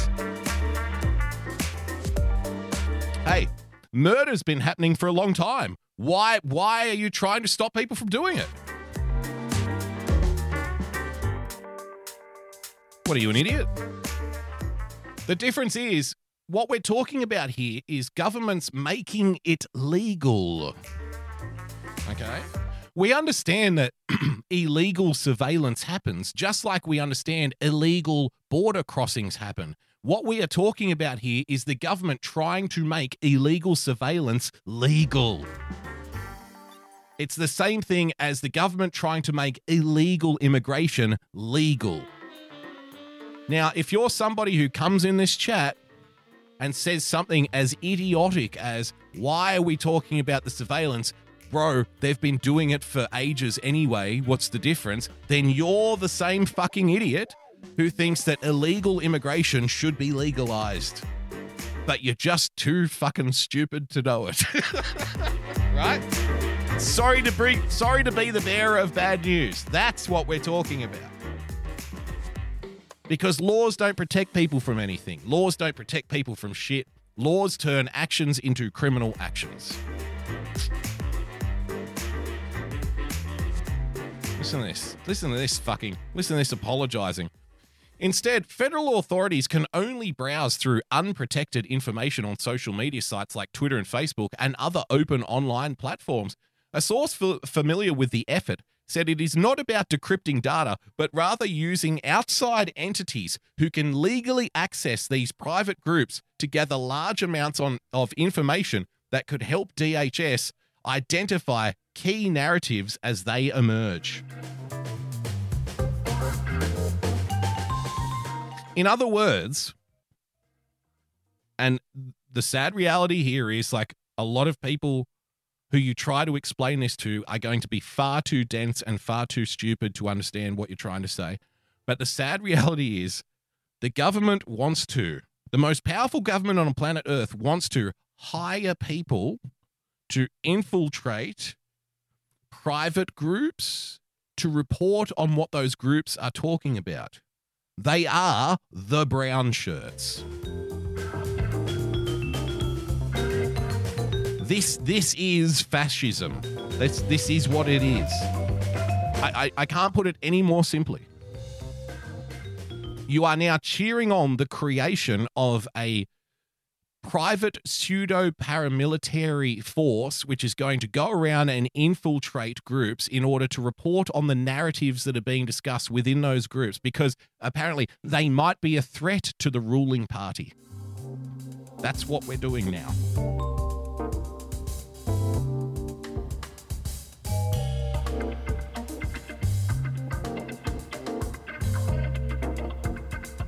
Good point in the chat. Very good point in the chat. Henry in the chat. Boogie stand vetting. It's going to have to be uh, kicked up a notch. Couldn't agree more. We're going to have to be vigilant. We've got to weed these fuckers out at the gate. I saw one of the most idiotic things I've ever seen from an educated person yesterday when I saw some fucking lawyer uh, on Twitter. I can't even remember his name. That's how stupid he was. Doesn't make sense. I can't even remember his name. Uh, he said something like, uh, "The government, the government is in danger of uh, enacting discriminatory immigration policies." This is supposedly an educated man with, you know, a whole bunch of degrees up on the wall and a law degree who argues very complex um, cases in court. Too fucking stupid to understand that that's the point of having a border, is to be discriminatory. That's the point. That's why you have borders, because you discriminate against who comes in and who doesn't. If you don't want to discriminate about who comes into your country and who doesn't, then you have no border at all. That's how it works. Oh, the government is in danger because you see he's trying to attack conservatives in this country. So it's like, oh, the government is in danger of uh, enacting discriminatory border policy. Fuckwit. All border pol- uh, policy is discriminatory. That's why it exists. It's all discriminatory. It's just levels of discrimination. It's like the Americans don't let people in who have, like, you know, dangerous criminal records and stuff. They're discriminating against people with dangerous criminal records, and it's not even a bad thing. Discrimination. Because idiots like this overly educated fucking Fruit Loop think that it's fair. Yeah, they they equate education to intelligence, but they're two separate things. They're two separate entities. Now, educated people have this fascinating tendency to equate discrimination with race, like because that all discrimination for them is, you know, regarding the race of a person, which is so stupid. I I don't even know where to start uh, fucking addressing it. But everybody discriminates all the time, every day, all day, as soon as they wake up. You know how you discriminate? I'm I'm going to have toast instead of um, a bowl of cereal. If you're walking in the supermarket and you see all of these uh, pieces of meat, and one piece of meat looks like it's a little bit older than the other pieces of meat, so you don't pick up the old piece of meat, you are you are doing discrimination at that point. I'm sorry, I don't understand how this is difficult for you. Discrimination discrimination is not um, an inherently bad thing. It's actually a sign of intelligence.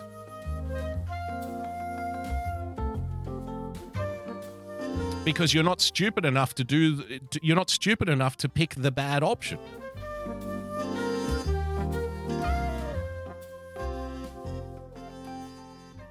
The plan being discussed inside DHS, according to multiple sources, would in effect allow the department to circumvent those limits.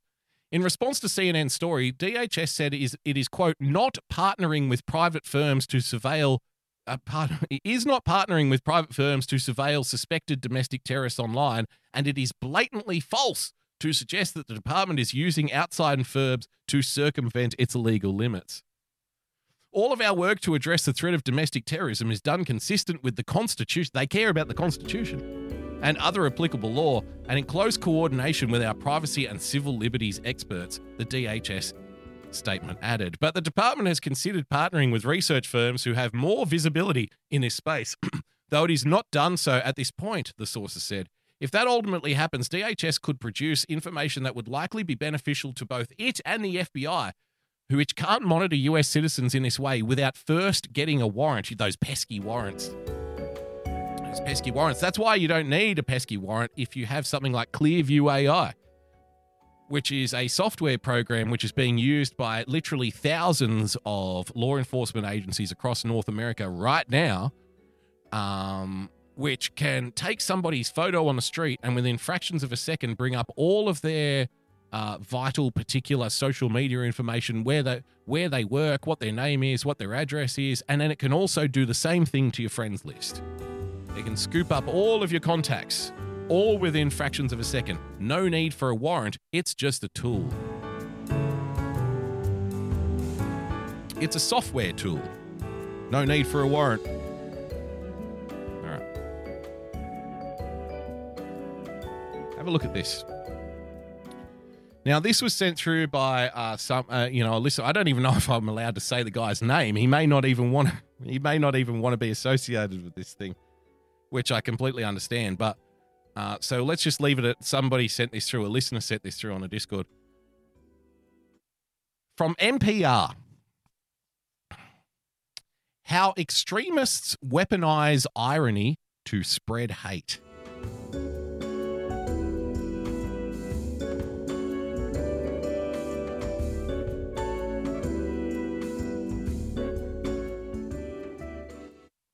And of course the obligatory photo of Gavin McInnes. They, I, interestingly, they decided to to not go with the Gavin McInnes photo where he's sticking a dildo in his asshole, but I don't know why. What are they? Are, are they kink shaming? God, they really are bigots, aren't they? On a recent episode of his live stream show, the 22 year old extremist Nick Fuentes. Now, Nick Fuentes might be a lot of things. You might like Nick Fuentes, you might dislike Nick Fuentes. I'm, I'm kind of, I, I'm not either way on him because I, I don't really watch him. It's, it's, it's, it's something the young people do. you know what I mean? So I don't really. I, I enjoyed the Groyper War thing. I thought that was a fucking laugh, but I've never, I've never, like, for example, I've never sat through a whole Nick Fuentes live stream, so I don't really know that much about him. I know he's a young guy. I know he's got a huge following, and I know a lot of people like him and a lot of people don't like him. But I, it's not like I'm trying to sit on the fence or anything here. I genuinely don't have an opinion on him because I don't really care. You know, it's just not my thing. But you know, good luck. I go for it, kid. I don't know, whatever. It- but what I do know about him is extremist. What I do know about this story is extremist as a label is thrown around extremely liberally. You know, eh, eh, instead of the the way these people use the term extremist, it's like if you're an assassin, instead of using a silenced 22 pistol to the back of the head, where it's all nice and clean and there's no exit wound. The way these people do political assassinations is to walk into the room with a fucking chain gun and just obliterate everybody in there. And it's just blood and guts and, you know, windows are smashed out and it's just, it's a fucking war zone in there. You know what I mean? That's how they deal in a journalistic sense. Very blunt instrument style because everybody's a fucking extremist. Uh, just take out the whole room. They're not very precise in their labeling, is what I'm trying to say. On a recent episode of his live stream show, the 22 year old extremist Nick Fuentes repeated a formula that has won him a following with some of the youngest members of the far right. See, I would just say young people. But of course, I then I must be defending racism or something, according to this idiot. He went on an extended, violent, and misogynistic rant, only to turn to the camera and add with a smirk, just joking. Just joking. The article continues. In this case, from the April 22 edition of Fuentes' show, America First, a viewer wrote in to ask Fuentes for advice on how to, quote, punish his wife for getting out of line. I would just say Islam is right about women and move on. What, what else do I need to say? Ask Allah, bro. He knows. Insha fucking la. Fuentes responded, quote, why don't you smack her across the face? Do you, do you want to know a true story? And this is why progressives just aren't funny. I worked with a guy years ago, man, years ago, an, an Irishman, and I mean an actual Irishman in Australia with a with a very thick accent, and he he used to joke that um because he wanted he was going to lend me this book, And he never ended up lending it to me. And I said, Where's that book? You got to lend me that book. And he said, Oh, you know, when I get home, what I'll do is I'll go home and beat my wife with the book so she reminds me to bring it to work. That was his joke. But the reason it was funny was because everybody in that place knew that whenever she called him, he was like, Yes, honey, I'll bring the milk home. Yes, of course, I love you. You know what I mean? And this is why progressives aren't funny, or at least they pretend not to be funny because they think that, um, you know, they can just take these lines and take them right out of context, and yeah, it's it's it's for political purposes, and, and everybody can see it at this point. And if you can't see it, then you're one of the people that I don't even really want to talk to because you're one of you're one of the people who's going to be like, if we're standing around having a beer and a cigarette or something, and somebody tells like an off the cuff joke, you're going to be the kind of person who says, I really don't think we should be talking about this. So then I don't want you around. You can be like that. I don't care, but I don't have to be around you. So off you go. Fuck off now. See you later. The rant continued for minutes. Quote, why don't you give her a vicious and forceful backhanded slap with your knuckles right across her face, disrespectfully, and make it hurt? Fuentes went on. At one point, he pantomimed punching a woman in the face. he then added, No, I'm kidding, of course. Just kidding. Just a joke. Fuentes was following. Now, this is so, okay, you don't like the joke, I guess. You don't like the joke. You think the joke is too offensive to be funny. I understand. That's a phenomena that has affected millions of people throughout human history. Okay? You're not alone. You're not a fucking, you're not a trailblazer in that regard. You're just somebody who didn't laugh at a joke because you thought it hurt somebody else's feelings. Okay? Fair enough. Done. But this is, they, these people always have a tendency of going one step too far. Listen to this. Fuentes was following a, a playbook popular among domestic extremists using irony and claims of, quote, just joking to spread their message while deflecting criticism. The article continues. Researchers who track domestic extremism, you know, how many times have you, you know, on this show, when we point out things like how many times are they using a particular phrase in like a section of a piece, a written piece? It's like they're trying to tell you something. so that's like the fourth mention of extremist or extremism or some derivative of in, I'm going to call it,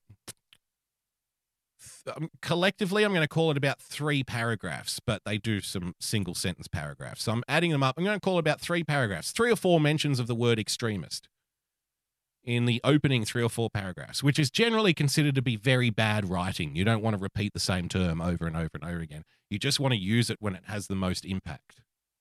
It's what what used to be the case, but not anymore. Of course, now you just keep now you just keep blathering and spewing the same term out until everybody goes, "Okay, enough. I get it. Fine. Extremist, whatever." Fuentes was following a playbook popular among domestic extremists, using irony and claims of, quote, just joking to spread their message while deflecting criticism. Researchers who track domestic extremism say the tactic, while not new, has helped several groups mask their danger, avoid consequences, and draw younger people into their movements. Irony as cover for extremism.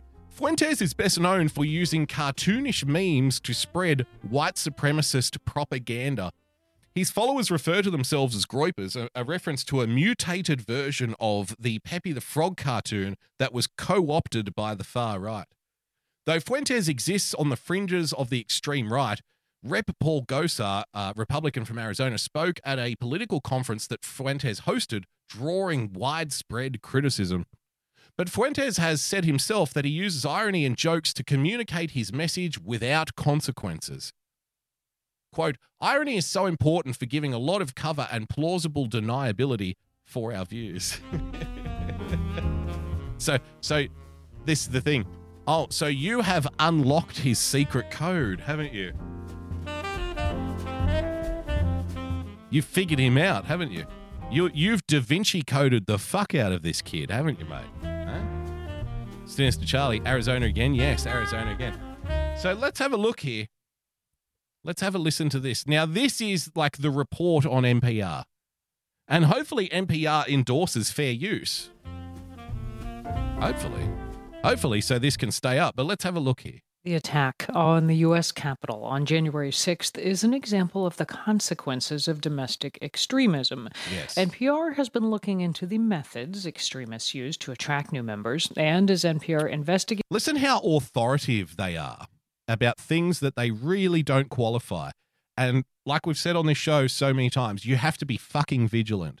Sentence to sentence, they are trying to manipulate you. Have a listen again, one more time. The attack on the U.S. Capitol on January 6th is an example of the consequences of domestic extremism. The attack on the Capitol on January 6th is a consequence, uh, is an example of the consequences of domestic extremism. That's how they can say everybody there was a terrorist without saying it. And uh, incidentally, these are the people who are uh, against irony, for example. They think it's wrong to be ironic, to, to get away with saying things, yet they do it constantly. So authoritative. Oh, so can I have a source on that?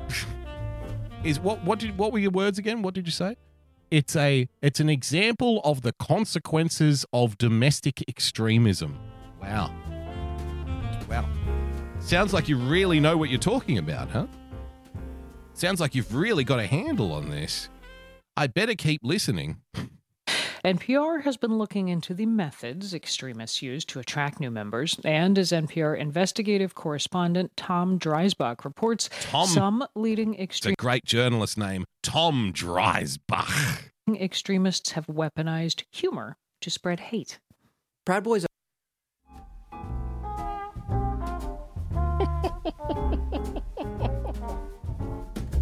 Weaponized humor.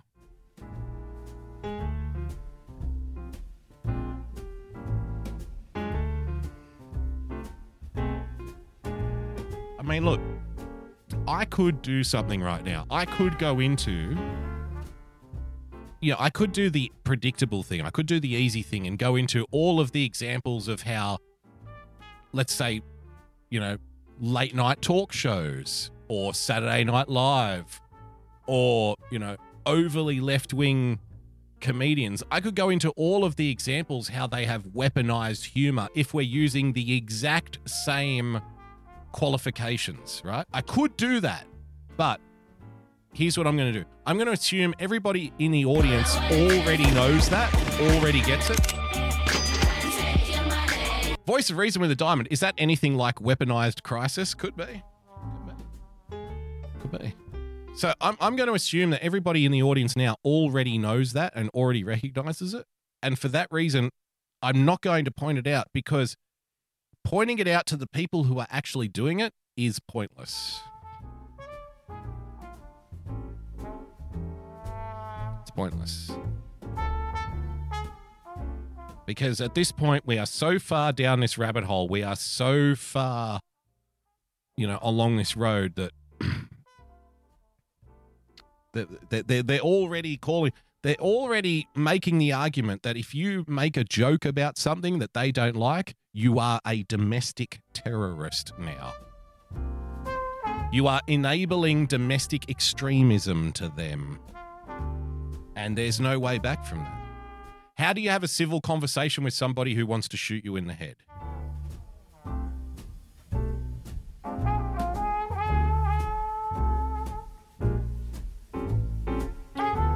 So don't bother. Don't bother. AM in the chat. If humor is an effective weapon against you, you might be ridiculous. I guess. But only one way, though, right? Only one way, though, brother. Come on now.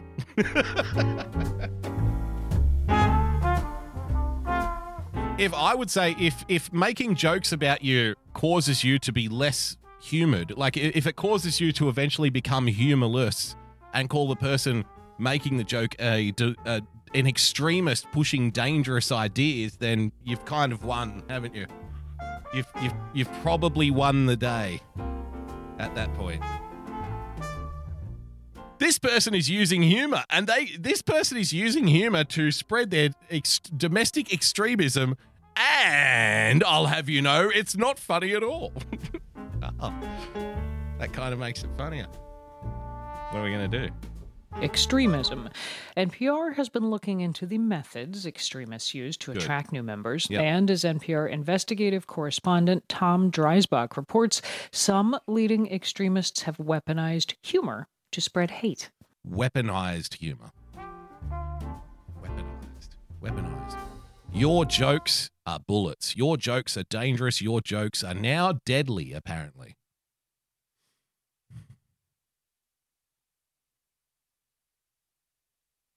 The, the, the, the depressing thing about this is like something that we've covered on this show before. It's like, imagine being at this point where you have to explain because a lot of comedians are going to come out and support this. You know, a lot of comedians will say, "Yes, we need to ban certain comedians who tell jokes that we don't think are funny because they're dangerous and they're spreading hateful ideas." Right? A lot of comedians will do that. You know, a lot of a lot of content creators will do that. Imagine being here in 2021 trying to explain to comedians that it's in their interest to defend people who say jokes. I mean. I mean, imagine trying to explain to some like imagine trying to explain to a writer that it's in their interest to defend people who write things. But we don't because we've never been so smart. We've never had access to so much information yet at the same time been so dumb. Not, not even self preservation is enough. They're, they're they're willing to slit their own wrists in the name of virtue at this point. They'll, they, they're going to take it all the way. They're going to ride this all the way into the cavern until it bursts into flames. They do not care. They are committed. It's, it's going all the way. People will white ant and cannibalize their own industry to prove what a good guy they are. Huh? It's pretty fucking sad, to be honest with you. That these elemental, fundamental th- ideas need to be even brought up in the first place. But that's how stupid people have become, whilst at the same time boasting about how smart they are. Proud Boys are known for getting in violent street oh, brawls, Oh, fuck, allegedly conspiring to storm the Capitol. And this is their theme song. Proud of your boys. I'll make you proud of your boy. Look, I'm not like a, a I'm not a fan of uh, Proud Boys. Is another one. It's a bit like Fuentes for me. I don't have any, you know, I don't have any, you know, rubbing up against them. Right? It's it's, it's just not something I I focus on. Not something I deal with. Not something I really pay attention to. But that's that to me is funny.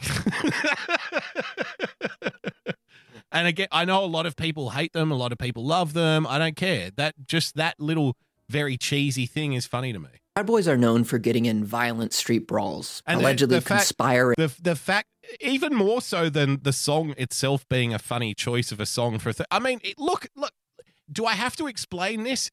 Here is our. We have a micronation here, the Kingdom of Boogie Stan, ladies and gentlemen. we have a micronation. This is our micronation's national anthem.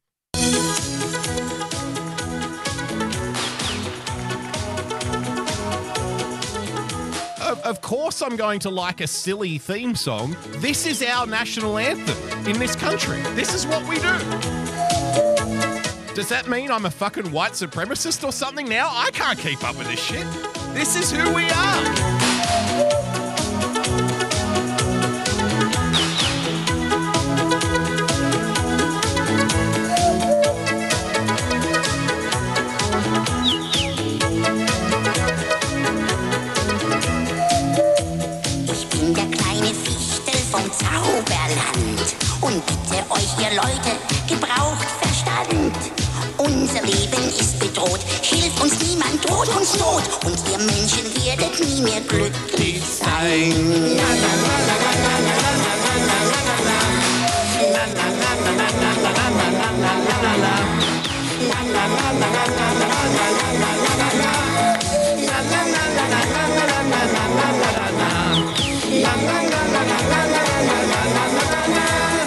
So that's our shit. That's how we fucking roll. So imagine imagine my complete lack of fucking interest when you get upset that the Proud Boys use some song from Aladdin. of course I'm going to think it's funny. Of course I'm going to think it's funny. It's probably the funniest thing they've ever fucking done. What do I know? I don't even know. I don't care. Let's carry on. Look, we're going to have to go a little bit overtime tonight. We have to go a little bit overtime. So, um, hey, I think around about now, Coffee Talk with Sandra is probably uh, probably starting. Uh, Irrational Times is probably starting as well. So if you want to go and check them out, that's cool, man. I don't care. Uh, the replay is your friend. The replay is your comfy friend. So if you want to go and watch somebody else come back, check out the replay. That's fine. I don't mind. We're not going to keep no. Hey, ain't nobody got a fucking gun to your head, all right? Let's go. To storm the Capitol. And this is their theme song. Proud of your boy. Proud of your boy. I'll make you proud of your boy. This musical number comes from the Broadway version of Disney's Aladdin. Broadway. Oh, what is that horrible fucking accent? That sounds like murdering a cat in a drain pipe. Fuck. Broadway. oh my god. That's it. You want to talk about offensive things online? Jesus Christ, Tom Dreisbach. I wish I'd never heard that pronunciation. Fuck me. Disney's Aladdin. It is the actual inspiration Hey, for the hey, group's name. Tom, Tom, just kidding, mate.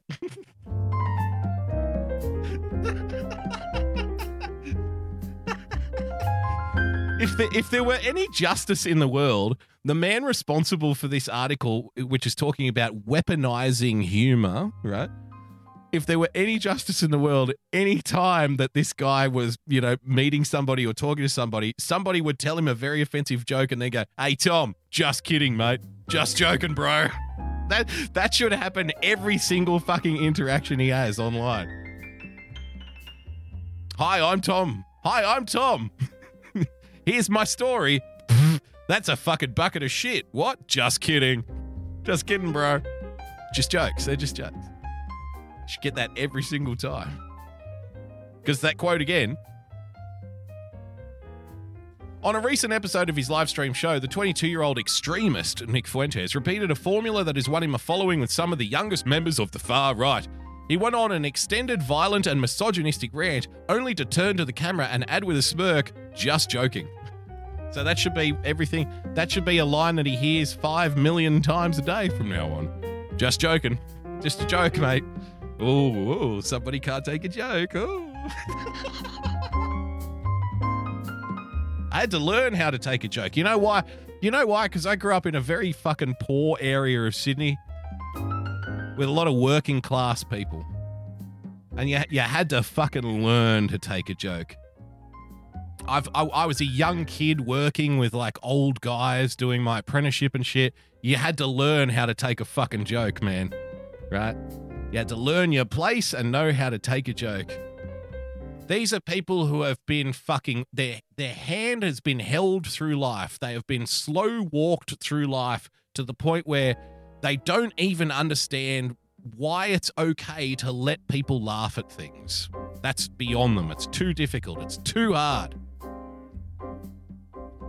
Looks like someone can't take a joke, huh? That's a shame. You, you should stop being a privileged, entitled, fucking bedwetting asshole then. I hope that helps. I hope we've helped you. I hope we've helped set you on the right path, sir. I really do. Let's carry on. for the group's name. And one of their initiation rituals involves members know, getting the slightly punched in know. the stomach while they try to name five breakfast cereals. Then there's the nicknames. One Proud Boys leader goes by the nickname Rufio Panman. Yeah. That might be familiar if you Ah. ever watched the 1991 family movie Yes. Hook. Yes. Rufio! Rufio! It sounds- I remember that. Great reference. Great fucking reference. Because Rufio was the leader of the Lost Boys. Um, while Peter Pan went to, I did. Did Peter Pan go? I, I'm I'm not huge on the story of Peter Pan. Did Peter Pan go to normal world to get his dick wet with Wendy? Is that how it works? Is that what happened? Was he fucking Wendy or was Wendy like some old chick? I don't know. you can tell I'm. I'm being I'm being fucking 100 percent genuine. I honestly, I swear to God. Is is that why he left? Um, was it Neverland? That he was it Neverland? I don't know. Is that why he left his his ma- magical realm with the Lost Boys? Was to go and get pussy? I think it was, wasn't it? Didn't he get? He was. Yes, yes. Doctor Till says yes. Okay. So yeah, Rufio became the leader of the Lost Boys while Peter Pan was out getting his dick wet. while Pa- while Pan was cooming on someone. Ah, okay. So Victor Show. No, he did Wendy's granddaughter, a nasty one. Nice. Raw doctor. Wendy was his bottom bitch. Rufio. Rufio. So I love Rufio. And then Rufio, like, so he completely ignores the context They of the story, right? What is what have you said? What is this? What have you sent me here? Ben, what the fuck is this? This is why I don't pluck fucking links out of the chat, Ben. Ben. Our enemy. They've chosen it. They've declared it.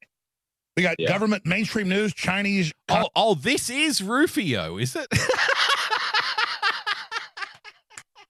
All right. well, uh, look.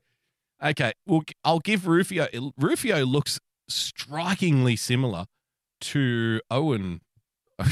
Fuck, what's his name again on Infowars? Uh, not Owen Wilson. he looks like Owen Schroyer.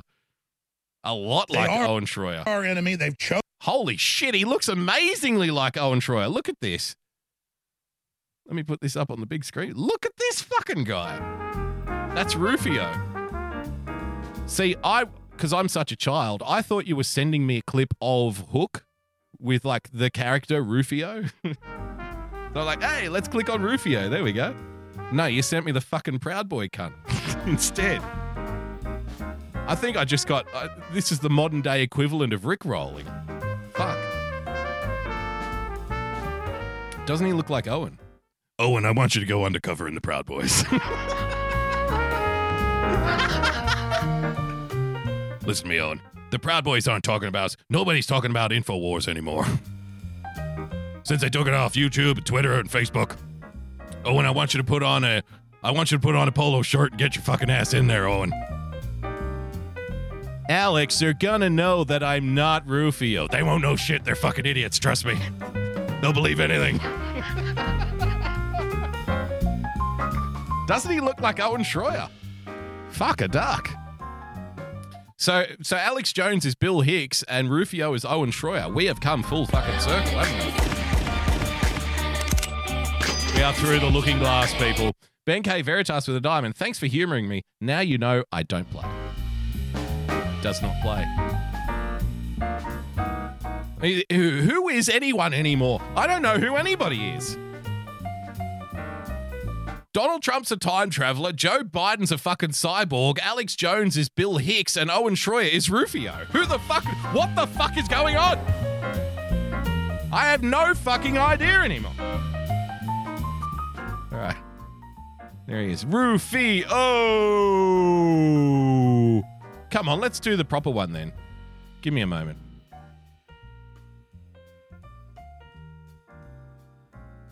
All right, here we go. Here's Rufio. This is the real Rufio.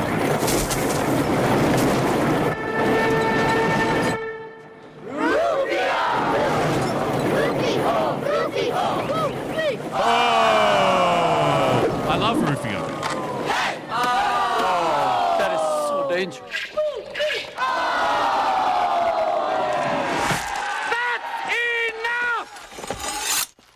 Okay, mister. All right. Show's over now. You put that thing away. Now put it down before you poke somebody's eye out.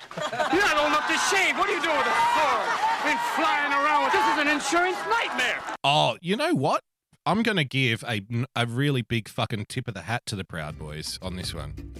Well, the Proud Boy who chose this name, look at this. I, I, maybe they didn't put this much thought into it. Probably didn't. I don't know. Maybe they did. I don't know. I don't want to say the wrong thing. But look at the like the little dynamic here. So Rufio's there, he's got his sword and stuff, but listen to the moaning and fucking complaining of Peter Pan. So if you haven't seen this, spoiler alert, it's only been out 30 years. Um, spoiler alert, Robin Williams is Peter Pan, but he's forgotten that he's Peter Pan because he was so busy getting fucking pussy in the real world that he forgot who he really is. He was so deep in that clunge, mate, that he forgot that he's actually a lost boy and he's supposed to be there with the other boys doing boy things. I mean, with that hair, Rufio, wouldn't be surprised to see him on a Mardi Gras float, gotta be honest. Wouldn't be surprised if he liked little boys.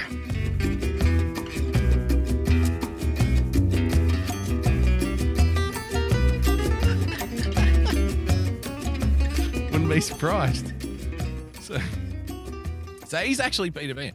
But look at the like the little microcosm of society here, because Rufio's like, fuck you. And Peter Pan's go, This is so dangerous. You need to put that away. Somebody might poke their eye out. It's a great little commentary on modern life, isn't it? Here we are just trying to do what we want to do. here we are just minding our own fucking business, doing our own little thing, and you get flogs like this guy on NPR. He's talking about humor is being weaponized to spread extremist hate. It's like, oh, shut up. You are Peter Pan in this scene. God, this is so cringe to say, but I'm going to say it anyway. We are all Rufio. Which is the same thing as saying we are all Owen Schroyer. because we're we're all Owen Schroyer, which, means we're all Rufio. Now you put that thing away. Now put it down before you. You stop saying things. You're not old enough to shave. What are you doing with a sword? Been flying around. with- This is an insurance nightmare. What is this? Some sort of Lord of the Flies preschool? Where are your parents? This is an insurance nightmare. Who's in charge here? No. No, Mr. Skunkhead with too much mousse. You are just a punk kid. I want to speak to a grown-up. All grown-ups are pirates. Excuse me? We kill pirates. I'm not a pirate. So happens I am a lawyer.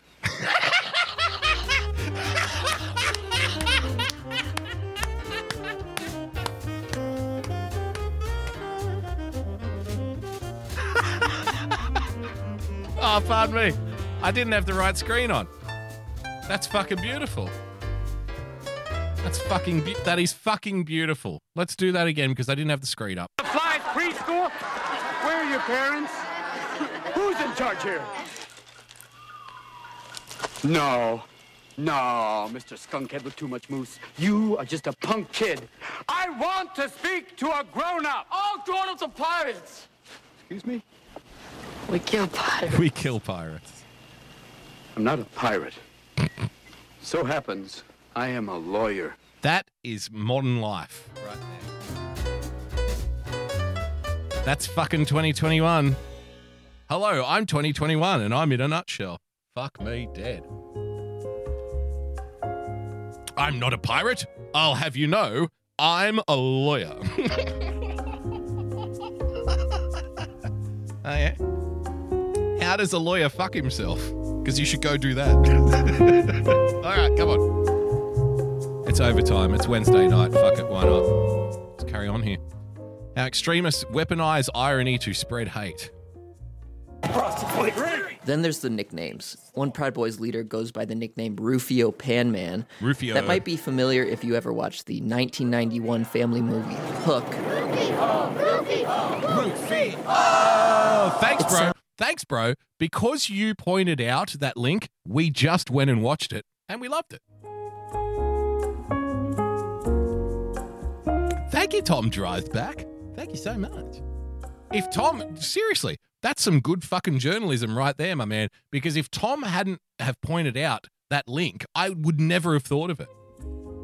I would have just continued on thinking that he was an Owen Schroyer body double.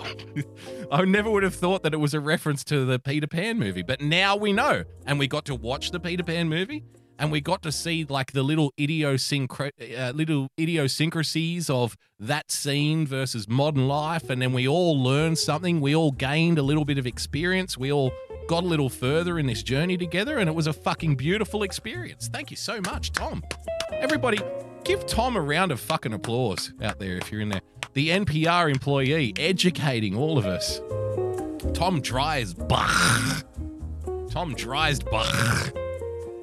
He's a great journalist. I never would have thought to look that up. Then there's the nicknames. One Proud Boys leader goes by the nickname Rufio Panman. Uh-huh. That might be familiar if you ever watched the 1991 family movie Hook. It sounds harmless, but the Proud Boy who goes by Rufio is actually named Ethan Nordean. Oh, really? A federal judge found that he poses such a danger to the community Yeah. that he should be locked up before his Mm. trial for conspiracy and other charges related to the Capitol riot. I mean, Rufio does kill pirates. He is dangerous to Captain Hook. Mhm. You know, the evil guy. Captain Hook would love to have Rufio locked up. And so would Tom Dreisbach. Tom Dreishook, if I'm not mistaken. But that's because of the violent anti government rhetoric he used, Oh, like ah, this. Ah. So when police officers or government officials are breaking the law, what are we supposed to do as the people? Discourse? What are we supposed Oh, oh, oh, this is interesting. Hel- Hello. Hello, NPR. Oh, it seems. Hello, NPR. Welcome to weaponized irony because it seems that you are about to say that this, if I'm not mistaken, I haven't listened to this yet. It looks as though you're about to present somebody talking about, uh, you know, action in the streets as being what was what was the quote? Violent anti-government rhetoric or something? Is that what he said? Hmm. Hmm. Hmm. Hmm. You don't say. All right, let's have a listen. Come on. Other charges related to the Capitol riot. In part, that's because of the violent anti government rhetoric he used, like this. Okay. So when police officers or government officials are breaking the law, what are we supposed to do as the people? Yeah. Discourse? What are we supposed to debate? No, you have to use force. Not really the kind of thing you might expect from someone who takes his name from a 90s movie set in the Peter Pan universe. Uh, sir, we just heard Rufio say he kills pirates. Pirates! Excuse me? We kill pirates.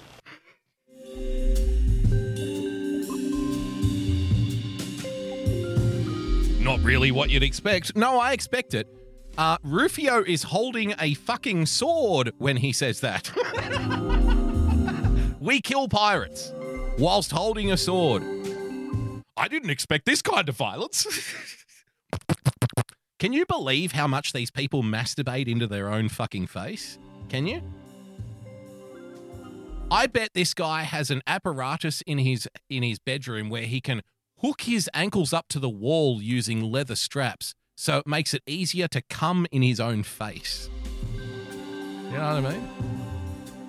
I wasn't expecting this from Rufio. What were you expecting? Tea and fucking crumpets? What sort of a fucking pussy are you, mate? He openly told you he kills pirates whilst holding a sword. Fucking, what is this garbage? But anyway, that's that's only one that's only one problem I have with this. Let's carry on. Are breaking the law. What are we supposed to You should be locked up. A family movie. Hook. Oh. It sounds harmless, but the Proud Boy who goes by Rufio is actually named Ethan Nordean. A federal judge found that he poses such a danger to the community that he should be locked up before his trial for conspiracy and other charges related to hmm. the Capitol Yes, riot. very serious. In part, that's because of the violent anti government rhetoric he used. Violent anti-government rhetoric.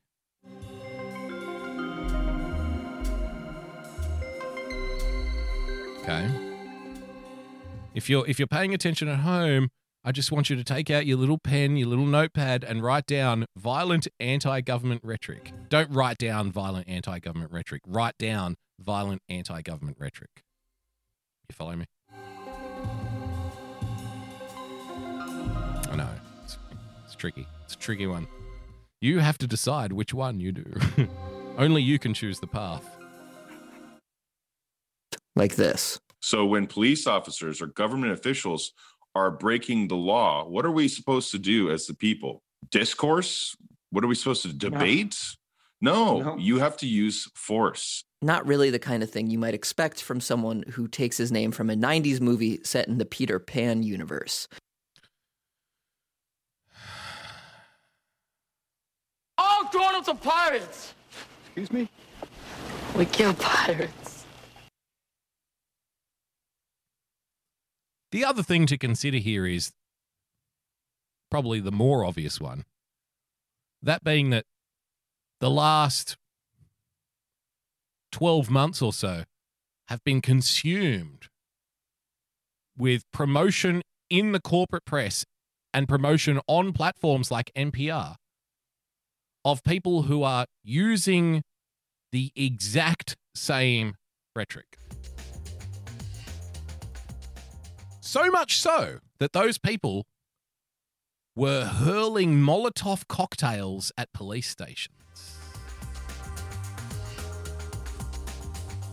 I mean, I mean, this is this is literally the fucking mantra. And I know you guys get this, and if you don't get it, you never will. It's one of those things. But this is what projection looks like. This is this is ultimately what projection is. Is saying to you know about an abused population that the the violence that they're receiving is their fault, right? You know what I mean? It's they hurling Molotov cocktails at police station stuff, but that's being driven by this rhetoric, which is, you know, uh, we need to stand up. We need to get it. Fucking Maxine Waters, for fuck's sake, was talking about if the if the verdict doesn't come true, get if the verdict doesn't come back where this guy is guilty, get out in the fucking streets.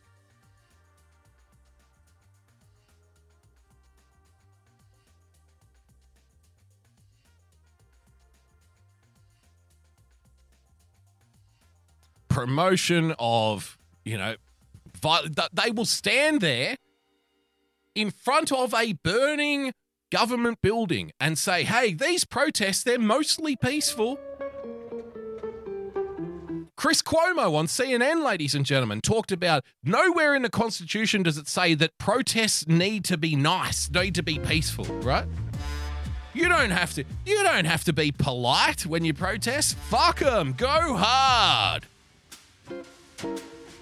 Fuck them. Go as hard as you possibly fucking can.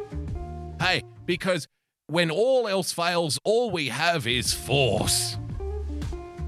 The people who spent the last 12 months burning cities to the fucking ground believe this.